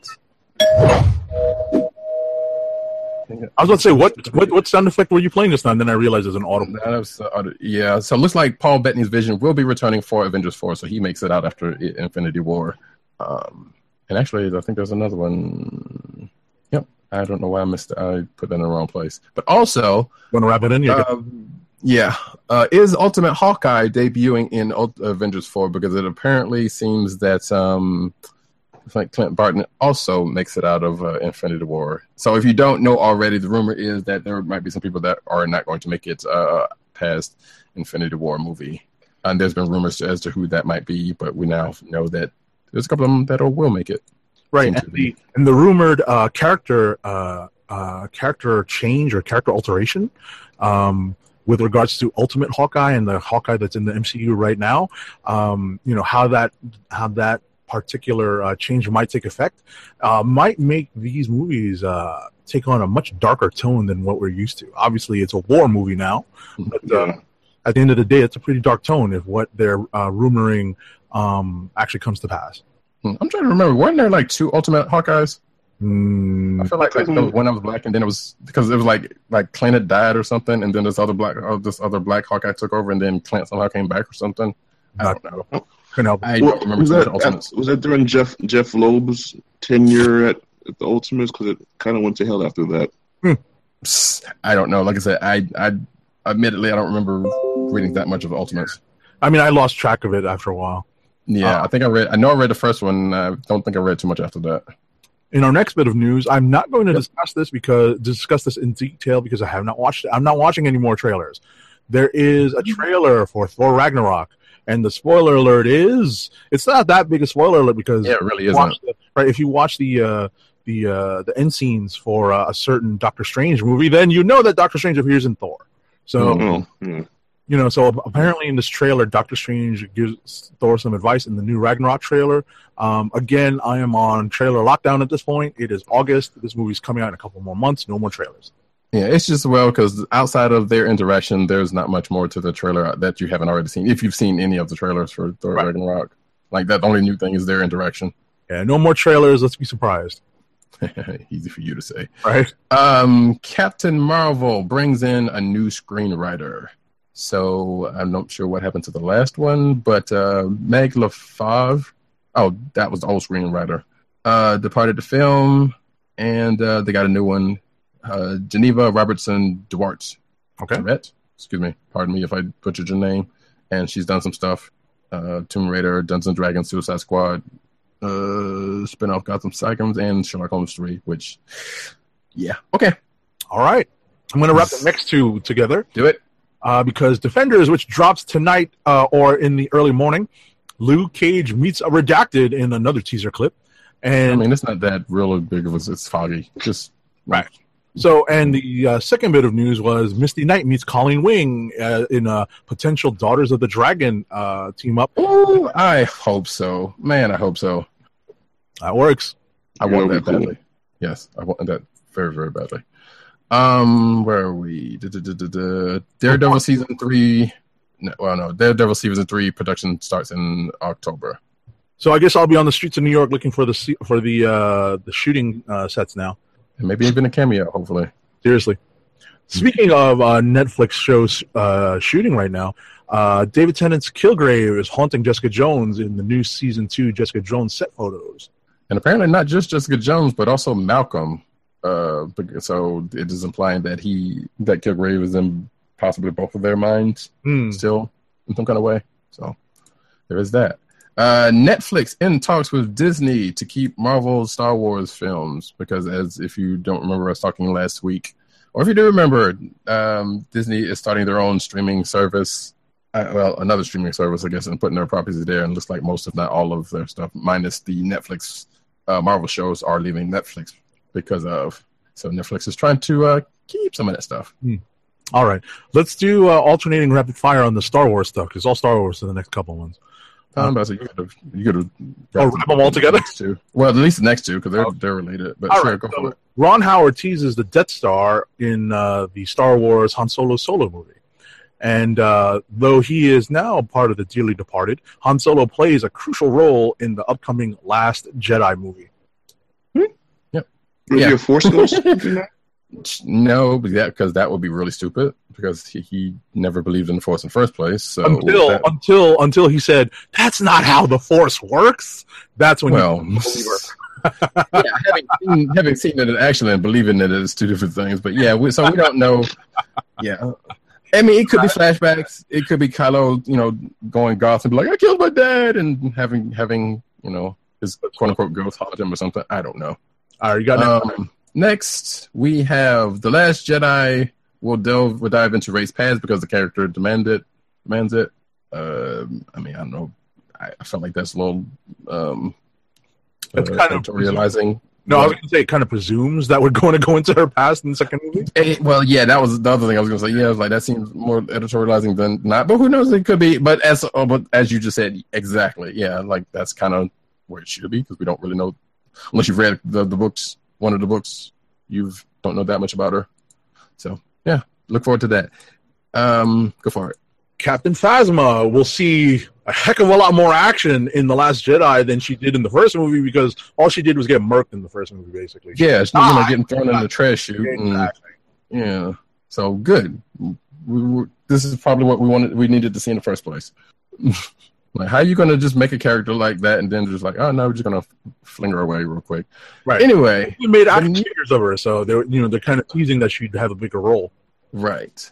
Uh, Benicio del Toro is just the latest in a long line of Star Wars hacker characters. So it appears that um, Mr. Del Toro is going to play a slicer, which is the uh, Star Wars equivalent of a hacker um, in Force Awakens.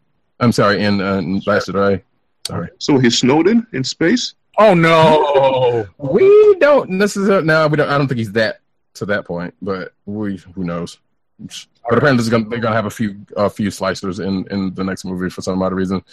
Uh, that may or may not have something to do with what uh, Finn and the new character Rose. Is. In fact, their- yeah. well, yeah, because according to that article, uh, Finn and Rose are tracking down somebody, and they need Slicer's help, so they go to I, I guess him. So Finn isn't crippled after the Kylo Ren. Uh, He's gonna. Well, there's an, also been another article about which which makes sense. Yeah, he's gonna he, he's gonna be thrown into a bacta tank and healed. Yeah. somewhere during the course of the movie. if could heal par- par- paralysis like that? I mean, hey, bacta heals all, man. You know, Listen, so Remember, uh, Luke got sliced. Remember, Yeah. yeah, Luke got sliced and he healed up. he's got a bionic uh, spine now. Who knows? So uh, And actually, there's a in in there's an article in the show notes which actually I don't think we gave to you, uh, uh Van Gloom. Van Gloom. you Uh, tweet out the link. Nope. I, I tweeted it out. Yeah, I tweeted it out, but I didn't put it in Oh, the chat. dang, you should check. Um, but that that's that um that speaks on that part of it. But we'll get to that in a second. Um, where are Yeah, we? So there's a Obi Wan Kenobi film reportedly in development now at Disney. Yes, which Is it gonna start kinda with- seemed like a say again. Will it have Ewan McGregor as uh, Obi Wan reprising his role? That would be awesome. He he, he expressed interest according to this argue uh, according to this article, but that has not yet been confirmed. Listen, that would be awesome. I would, you know, I would absolutely welcome the only kind of link to the uh, first tri- to to the prequel tr- trilogy uh, coming back. I'd be I happy. mean, it would make sense. I would be happy with that. It would make some total sense. You know, if he's down for it, hey, you know, he ain't getting any younger. Yeah, no Hayden he Christensen, no Hayden Christensen. We will take Yeah. McGregor. Like right now, he's Darth, so no more whiny, crying, emo. Yeah. Yeah, yeah. no emo Anakin. Unless they made him like Clone Wars Anakin because he, he was at least getting likable. That that. Oh yeah, you're right. You're right. He was. Then he became all mopey. I hate them, Padme. I, I killed them all. I hate them. I know, right? Ah, Lucas. Um, next up, uh, Mark Hamill. Oh, this is for well, this is for you, Agent Seventy, and anybody else. But this probably should go without saying. In that, Mark Hamill and uh, Rian Johnson recommend ignoring Star Wars: The Last Jedi marketing. Hmm. So if you don't want to be spoiled, don't don't look at Don't watch. everything goes about. Yeah, don't, Don't look at watch. anything. Don't look at anything. which makes sense. And this is not the first time Hamill Don't read any. Don't look at any pictures. Oh. Yeah, some of us can't help that, you know. Um, but yes, if you if you can avoid it, then don't. Willpower. Yes, no, not willpower. It's news, man. Um, That is part of your. That is part of your duties here on the show. part of my thing. So you know, somebody got to do it. But Mark Hamill, this is not the first time Mark Hamill's uh, said said such a thing, or has endorsed such- a thing because he has said, I know as recent as last year, and I probably said so this this past D uh, D twenty three. You know, while talking, it was like, hey, you know, there, you know, if you can avoid it, avoid it. Basically, and he also goes on to say something, a couple other things, but you know, the Hamill being Hamill. So you gotta love him. Uh, next up, Big Hero Six TV show is coming this November. Oh yeah, yeah. hmm Um, also, actually, I didn't, didn't put this in the lineup, but um, if you haven't seen the Ducktales preview, it is out there on YouTube officially. Um, actually from Disney. If you the first have- episode? uh, I believe it is. I haven't watched Oh. it yet. That's 'Cause I- decent. I- They gave the twins their own personalities, and they made Scrooge less of an old grump. So it's it's it's, it's all right. Yeah, and speaking of David Tennant, who plays Uncle Scrooge. Uh, but yeah, that's out there if you if you care to watch that, and it's also on the D- Disney XD app if you or if you have access to that. But yeah, Big Hero Six is coming, and that's the thing. Uh, Robert Kirkman's uh, Skybound Studios has inks a uh, a deal with Amazon Studios. So instead of going to Netflix, I guess his properties are going. Well, I guess Walking Dead specifically sounds like it's going to uh, Amazon Prime and So is- some of his other stuff. Is that the AMC? Does that kind of AMC? That's thing? AMC, yeah. hmm So it sounds like he might be leaving AMC and going to uh, Amazon Prime, as as well as some of his other books like Invincible and Outcast is on Showtime. It is. Uh huh. Is that the that, Sure that is. demon possession show he has? I believe so. Yeah, I have not watched it, but I know it is there. I just haven't checked it out because. Yeah. But yeah, so there you go. He's going to Amazon Prime, just in his stuff. All right. So Netflix has Mark Millar and Amazon have Kirkman. Yep. Yeah, they're they're trying to array their uh, you know line up their uh, their line Sure up. Yeah. exactly. They're trying to line up uh, you know like set up their lineups to uh, combat the possible the possibility that Disney is uh, going to have its own you know uh, streaming universe. So who, who's gonna buy Ellis or Grant Morrison to like round out the top creator or buy Bendis? That's assuming that actually happens, but in this climate, that could very well happen. and hey, stay tuned. So uh, in uh, next in news, uh, Hellboy, the Hellboy reboot, has cast American Honey star Sasha Lane. Um, not sure what role she's playing, but uh, yeah, not sure. Oh, uh, I Alice. think it's American Honey. Alice Monaghan. Okay, so that's Alice. What the heck is American Honey? Yeah. Is it is like Honey that that dance with, with the album? No, I think that's- Oh, that was just that was just honey. Um, oh man, I totally forgot. Uh, shout out to Jessica Alba. Mm. Anywho, um, Community's. Joel McHale in talks to star in Quantum and Woody TV series. Be- I mean, yeah, I mean, sound like he would. Yeah, I mean, obviously he's sound like he's going to play Woody. That sounds like the best fit for him in that capacity. But I don't know. Sure. Alrighty. So uh, Star Trek Discovery season two is going to deal with the aftermath of the Klingon War. I mean, not, you know, yeah, we haven't even gotten to season one yet, but that's fine. Let's go. Yeah, Okay. they're planning ahead. Yeah, It's hopeful. yeah, I'm hoping it's good. It seems like it seems like it's it's visually it's it's it's got a look to it. That's for sure. So, hope it works out. Hopefully, it makes it seven because Enterprise did not do that. Um, last but not least in cinematic news. So Jetsons live action. So yeah, we uh, we had I think we had talked about this a while ago. Um, so if you didn't know, the, the Jetsons was live, that was option for a live action TV series at Why? ABC, and it looks like the pil- pilot is um is has been put in order. You know, Oh, we live in a strange world of comics coming to to to um media platforms. So, other so there's comics. CGI Astro then or something? I only have one thing to say to this. We don't know. Yeah, we all So lost with that one. Shout out to a Yes, yeah. So Robert Zemeckis will produce this. Um, so Hmm. yeah. Oh. So give it some kind of hope. Oh, so wait. So Gary Janetti, who has written for and produced shows like Family Guy, and Will and Grace, will write and executive produce. Take Oh. that for what you will. Roddy, you're underwater. Yay! No. Alrighty. It's Opera Roddy. So, uh, move past clickbait, uh, move past the solicits, and jump to the comic news while Roddy adjusts his audio. In our first story, Wonder Woman rides in with more adorable Funko toys. So I guess it's the next wave of Funko pop figures based off of the uh, Wonder Am Woman. I, am I back? Yeah, you're back. Okay, I must have had it on the wrong one. So yeah, the solicitations are out. Wonder Woman's got some Funko toys. There was something in, in clickbait. Oh, that's something in clickbait actually, because this is actually news. Um, happy belated birthday to Jim Lee. And actually, I think we do have a story in here. Who It was his birthday? days- Uh, a few days ago, like last Oh. Friday, I believe it was. But I think we have a story on that. I'm not sure. Um, but yeah, Wonder Woman got Funko toys. Uh, Superman does something unthinkable, and Batman and Dark Nights Metal art. You, you were gonna say something, uh, Von Gloom? No, it's, no, no. No, what's what's up? No, it's just Jetsons. Uh, I'm so surprised about the Jetsons live action. Oh, you were still on this. come back. Like I- Let's come back. Like I hold on. Hold on. We're, yeah, we're in a we live in a strange world, sir. You know, uh, you know, where pretty much everything. If if they can figure out some some way to put it on TV and it's from a comic book, they will do so. Or you know. Yeah, something something nostalgic. You know, they're trying to mine that nostalgia mine. You know, to the to the depths. So AKA milk it for every last until it's no good anymore. lesson. Yeah.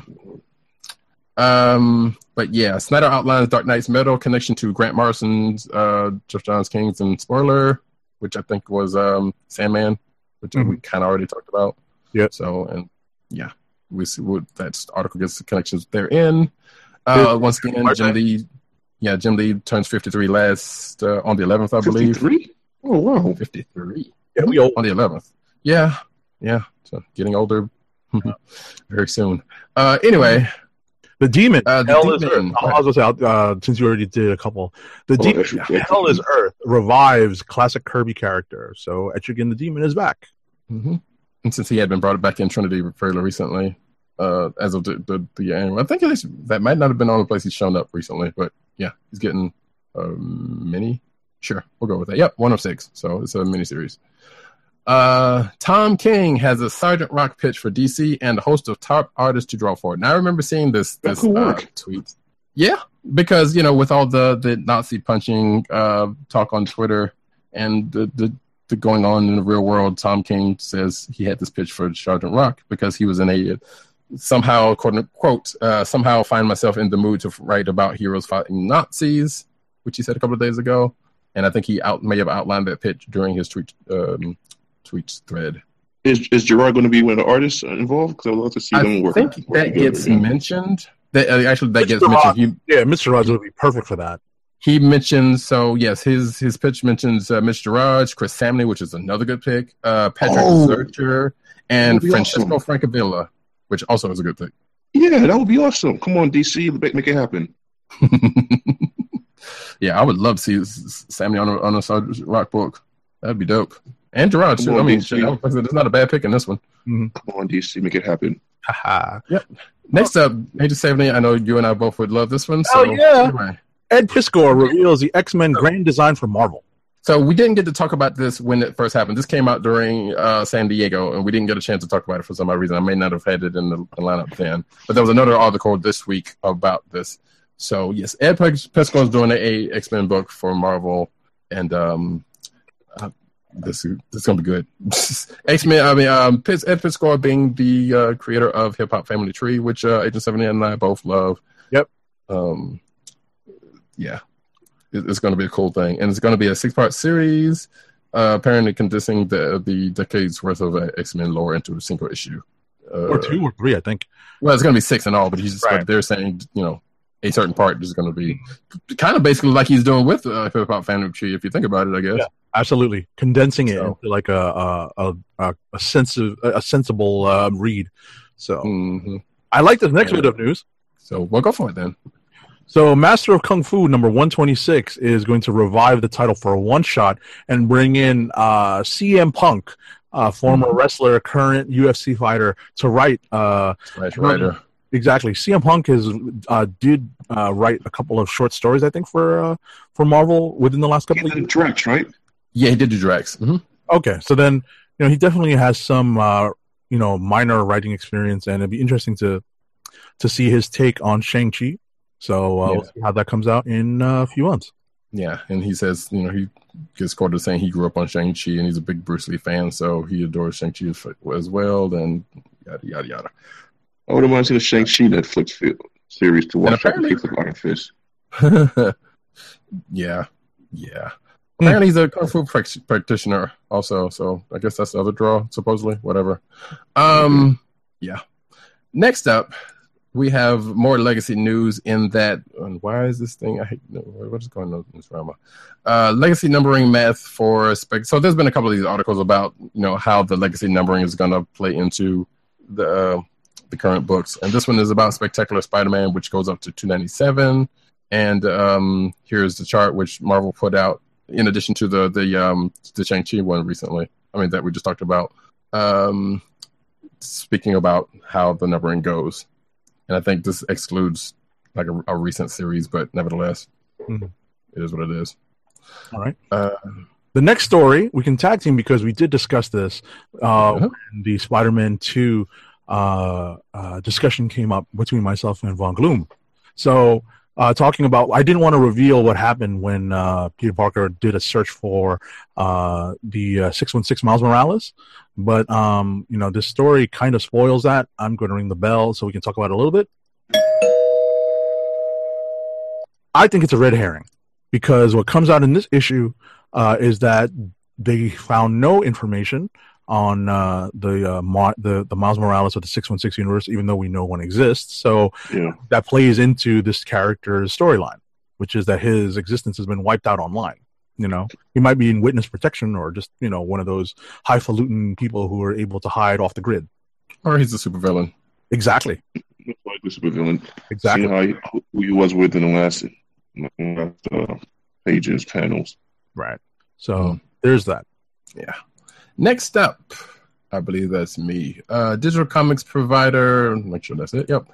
Uh, Madefire adding big DC Comics titles. Shout out to uh, Raven Knight on Twitter for for passing this one along. So if you didn't know, Madefire is uh, is a, a mobile app uh, along the lines of a Comixology type deal, and DC's adding books to it. And I think uh, IDW and other companies are also. I know IDW for sure, but um, there might be other people that are on that. So DC is the biggest one to put books on there so far. So that so maybe Marvel will come next, but I doubt it. Oh yeah, Archie, IDW, Boom, Dynamite, Titan, Valiant, and others that you can uh read through there. So, how's this different or better than Comixology? Um, I, I, well, I guess it, it's uh, your preference in what you want to read. Right? Maybe cost also. We'll see. Yeah, there's Isn't that. I haven't really Well, yeah, but that's pr- there's a slight. I know there's a slight difference in it, um, because the Comixology has all those deals already. Um, and this I can't remember too. what the difference between this one. Well, yeah, there's Mhm. that, and I can't remember what the difference is in this app uh, than those. But I know there was a more indie stuff on there than say Comixology would have had initially, or has Okay. had initially. Even though, in the, well, actually, I moved away from because I thought they had Dark Horse too, but which uh, Comixology doesn't. But I'm not sure about that. I just read off all the names. I probably missed that one. Um, but last but not least, uh, some video game news. It's Civil War Oh, we're, Three. skipping the, we're skipping the Hanna Barbera. Are we? Oh shit! I guess we did. So, well, let me do this one. Then we'll, we'll double back. Uh, Oh, Marvel comic versus series Cap- too. Yeah, comic. There's a Marvel versus Capcom uh, trailer for the video game that is coming fairly soon. It is coming Um, real soon. I watched this trailer and I was like, it's coming out in September. It's less than September a month. 19th. Yep. Oh, it's a month. It's, wait, I thought it was September 13th. Is it 19th? No, nineteenth. So it's a little bit more than a month away, people. So I, you know, can we start up a fund for uh, let's get agent underscore seventy uh, PS4 Pro so I can play this sucker and you know with, with the you know in, in with the with all the uh, the hot graphics and whatnot. Come on, people. let's start that uh that Kickstarter. GoFundMe. GoFundMe. Yeah, I'm about to say we'll get that GoFundMe out, out, out right after the show. So. Yeah. And, and all you people that know what I do in real life, thinking why can't you afford that? Yeah, I can. So, but come on, you know, uh, I'm He's excited. basically saying he wants he's he wants this for scientific purposes. Yeah, no, and academic review purposes. academic purposes. Yes, there we go. that is for all the. Long, I love that we resurrected this term for all the uh, the I old know. school listeners, the OG listeners to the. Uh, It comes back every now and then. exactly. Von Gloom, do you uh do you video game? You're you're interested in this? No, last night people get my little cousin kicked my butt badly, so I stopped playing. Oh no! well, you stopped playing with Marvel vs. Capcom three.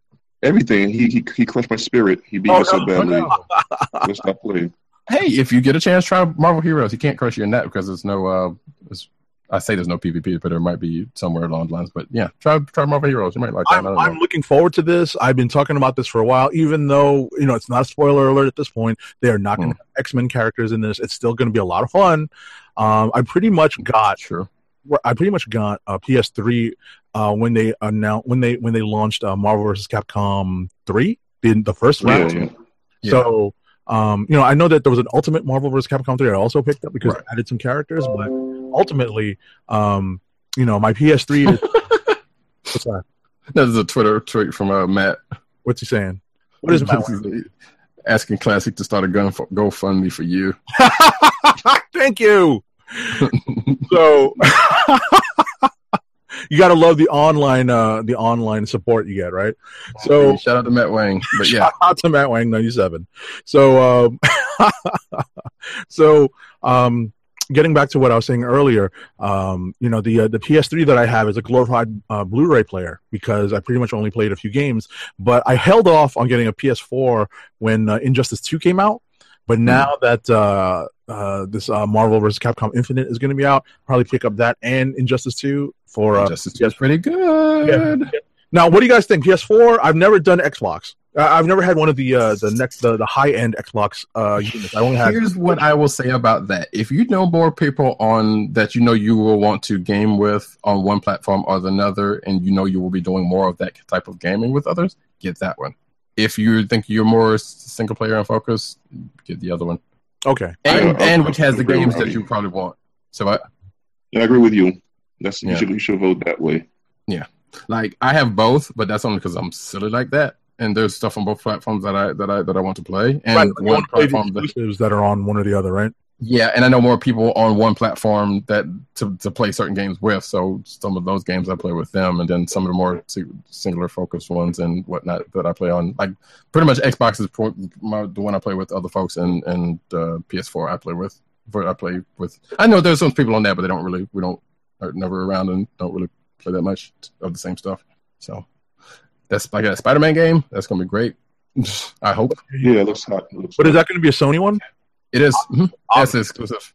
Yeah, so that may that may uh, tilt my uh, my uh, my choice there. So Yeah, and Injustice is on both platforms, so you kind of you weigh out your options on that one. yeah, okay. All right, are you going to circle back to the Jetsons one so we can wrap Yep. up? All right. Last but not least, in the news section, DC updates the Jetsons with new Hanna Barbera comic series because uh, you know you can never have enough Hanna Barbera stuff, I guess. That just wait, the Flintstones one ended, right? think so. I think so. Yeah. Yeah, I think it ended at twelve. Um, Scooby Doo's the still going on. Apocalypse is still going on, I believe, and Team Up is still going on, but that, the whole team that Team Up one is like a slightly different line, I guess, or something. I don't know how they how they worked it out. Um, but I think Apocalypse is still going. Yeah, it is. Uh, but yeah, so the, the Jetsons will have a six issue miniseries written by Jimmy Power and Palmieri, Palmi- Palmi- Palmiotti, sorry, Mhm. and Pier Brito with covers from Amanda Conner, as you would expect. Um, look, if you don't know the story of the Jetsons by now, I don't know what the heck you've been, but um, It's in the theme song, people. Listen to the theme song. That's their story. Yeah.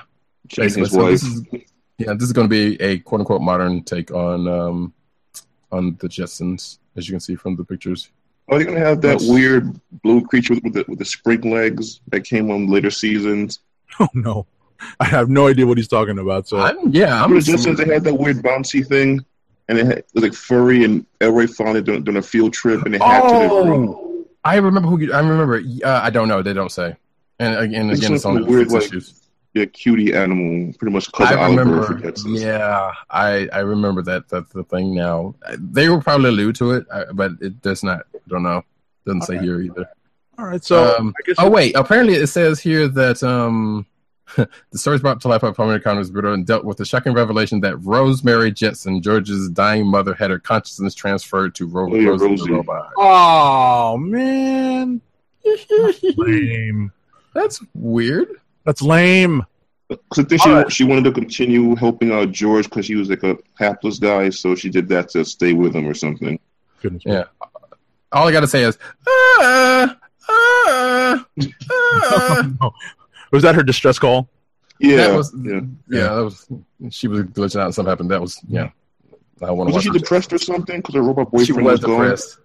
yes. In fact, I think her not well, it wasn't Uniblab. I can't remember who. No, Robotic uh, her boyfriend was the was the um the- was the um File the, the cabinet guy. handyman's helper. Yeah, he was the handyman's helper, the helper Yeah. robot. Um, whose name escapes me, but yeah, then they broke up and she was depressed. Shout out to Craig Mack. Baby in the ear. He said Uniblab. Just like Uniblab. So, um, as we reach the end of the news, before we get to uh, the sign off and our ad for the night, does anyone have anything Yes. for the toy corner?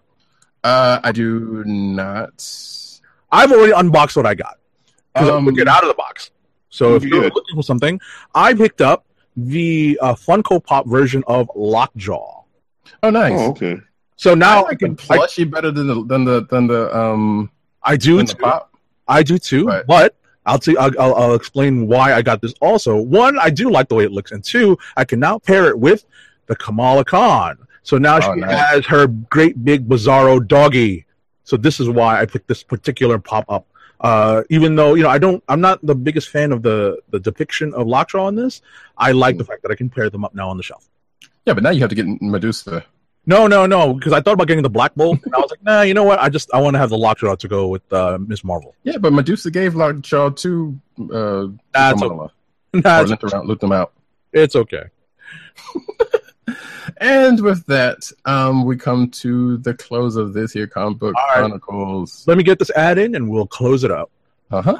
Today's podcast is sponsored by My Comic Shop. Go to cspn.us, then click on the Keep Our Podcast Free link at the top of the page. From there, click on the My Comic Shop banner and order from a vast selection of new releases, back issues, vintage classics, graphic novels, and more to be delivered right to your door.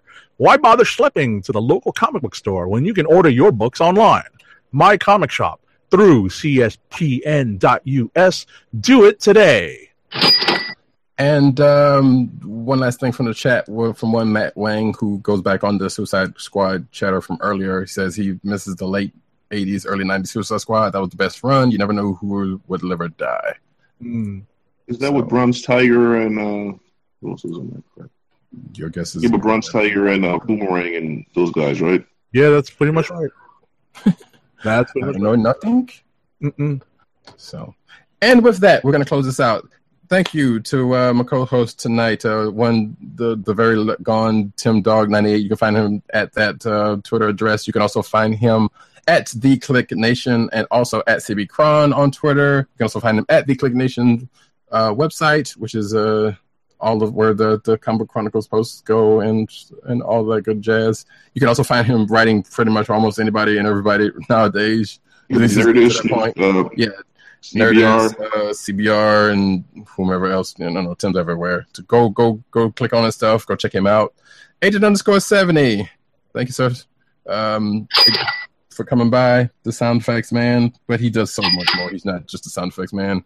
Um, Agent underscore seventy on Twitter and Instagram. Anything else you wanna? Any sites you got coming up? No, Okay, well, we need to get this out. man. You just, like, at least do it. You, I don't know, maybe a twice out or something. Although you're kind of doing all right on Instagram, so go check him out. So you go check and see his uh on the gram. toys that he gets. Yes, He's doing it for the gram, folks. Mr. Vine, Hey, Bloom, thank you for oh. coming back. What's up? No, go ahead. What's you got? Don't, don't forget uh, his, his GoFundMe for the PS4. yeah. Oh my god! If somebody actually started that, I'm a trip. Don't hold it. Don't don't listen. Don't hold it. Don't don't don't don't think it's beyond that Matt Wang ninety seven from starting Yeah, this. he would You do would it. totally do it. Yeah, Academic purposes. That's exactly. right. That's right. Um, Mr. Von Gloom, thank you for coming by, sir. You got anything you want to plug? I know you're doing uh, some. You're you're still doing your um your um articles for the KLIQ Nation. Your, your Yeah, yeah, yeah. Like um, was it pre- prescriptions from doc from Doctor Von Gloom or something Yes. like that? Yeah, yes. So go check them out every, uh, on. Um, they get tweeted out on the CB Quan. Uh, like every Monday night, Monday around that time. yeah, yeah, go check them out. It's good stuff. But you got anything else you want to plug? No, that's it. So that all right, cool. Thank you for for for coming by. You know, you're always welcome here, sir. You know, Thank you all for having me. Um, Hey, it's always good times. And uh, get see. Agent Seventy a PS4. Let's do it. And uh, also not here with us, um, PC and underscore dirt, who is enjoying his uh, Nala. Goodness, probably getting drunk. We don't know. Um, but you can check him out at PC and underscore dirt on Twitter. You can also check him out at Pop Culture Net on Twitter. Also, popculturenetwork.com, where all of his uh, podcasts and, and goodness goes. Go check him out. And also on the gram under Gram Comic Reviews, where he reviews comic books. If that did, if the name didn't explain itself already. Um, go check them out there. And myself, Roddy Cat. You can find me at Roddy Cat and uh, News Nerds Need on Twitter. You can also find me at CB Caps on Instagram. My comic book panel, comic book panel, um, uh, Graham. There's going to be a couple good ones coming out in the next few hours, hopefully. Um, I got my site back up, but I'm not going to plug it just yet because I haven't written too much on it right now. I'm just trying to get it back up and running. Uh, let's see. CSPN, that is the place where this podcast and other fine podcasts are. So go check them out at cspn.us. Also, help us out uh, by going to shop.cspn.us. Uh. You know, help out the help out a you know a, a network trying to do some things. Uh, also, I'm missing the fact that this podcast you can find on Google Play, iTunes, and pretty much other places where podcasts can be consumed. Go check us out there, and also on the information cspn.us, where we come live to you every Thursday night, 9 ish p.m. And uh, the article comes out Friday morning and also on Monday morning, um, where it's on theclicknation.com. And with that, fellow babies, Shout out to Matt Wang ninety seven who posted his favorite Suicide Squad uh, lineup on Twitter just now. oh, nice. So go, want me to get off real quick, or no, no, I just I want to get ready Okay, to just yeah. Well, go ahead, Matt Matt Wang ninety seven. Shout out to him. Go check out his Twitter feed right at this point, or if you've seen this later, then sorry. Yeah. and with that, folks, this is the KLIQ Nation's Comic Book Chronicles, and we are out. Hey! Body kicking flat. Flavor, bit of batter, chatter, batter, bit. I bet. Would you believe it's, it's Dr. Doom? What's on your evil mind? Oh, you insulting tongue. It mocked my words. How about this woman you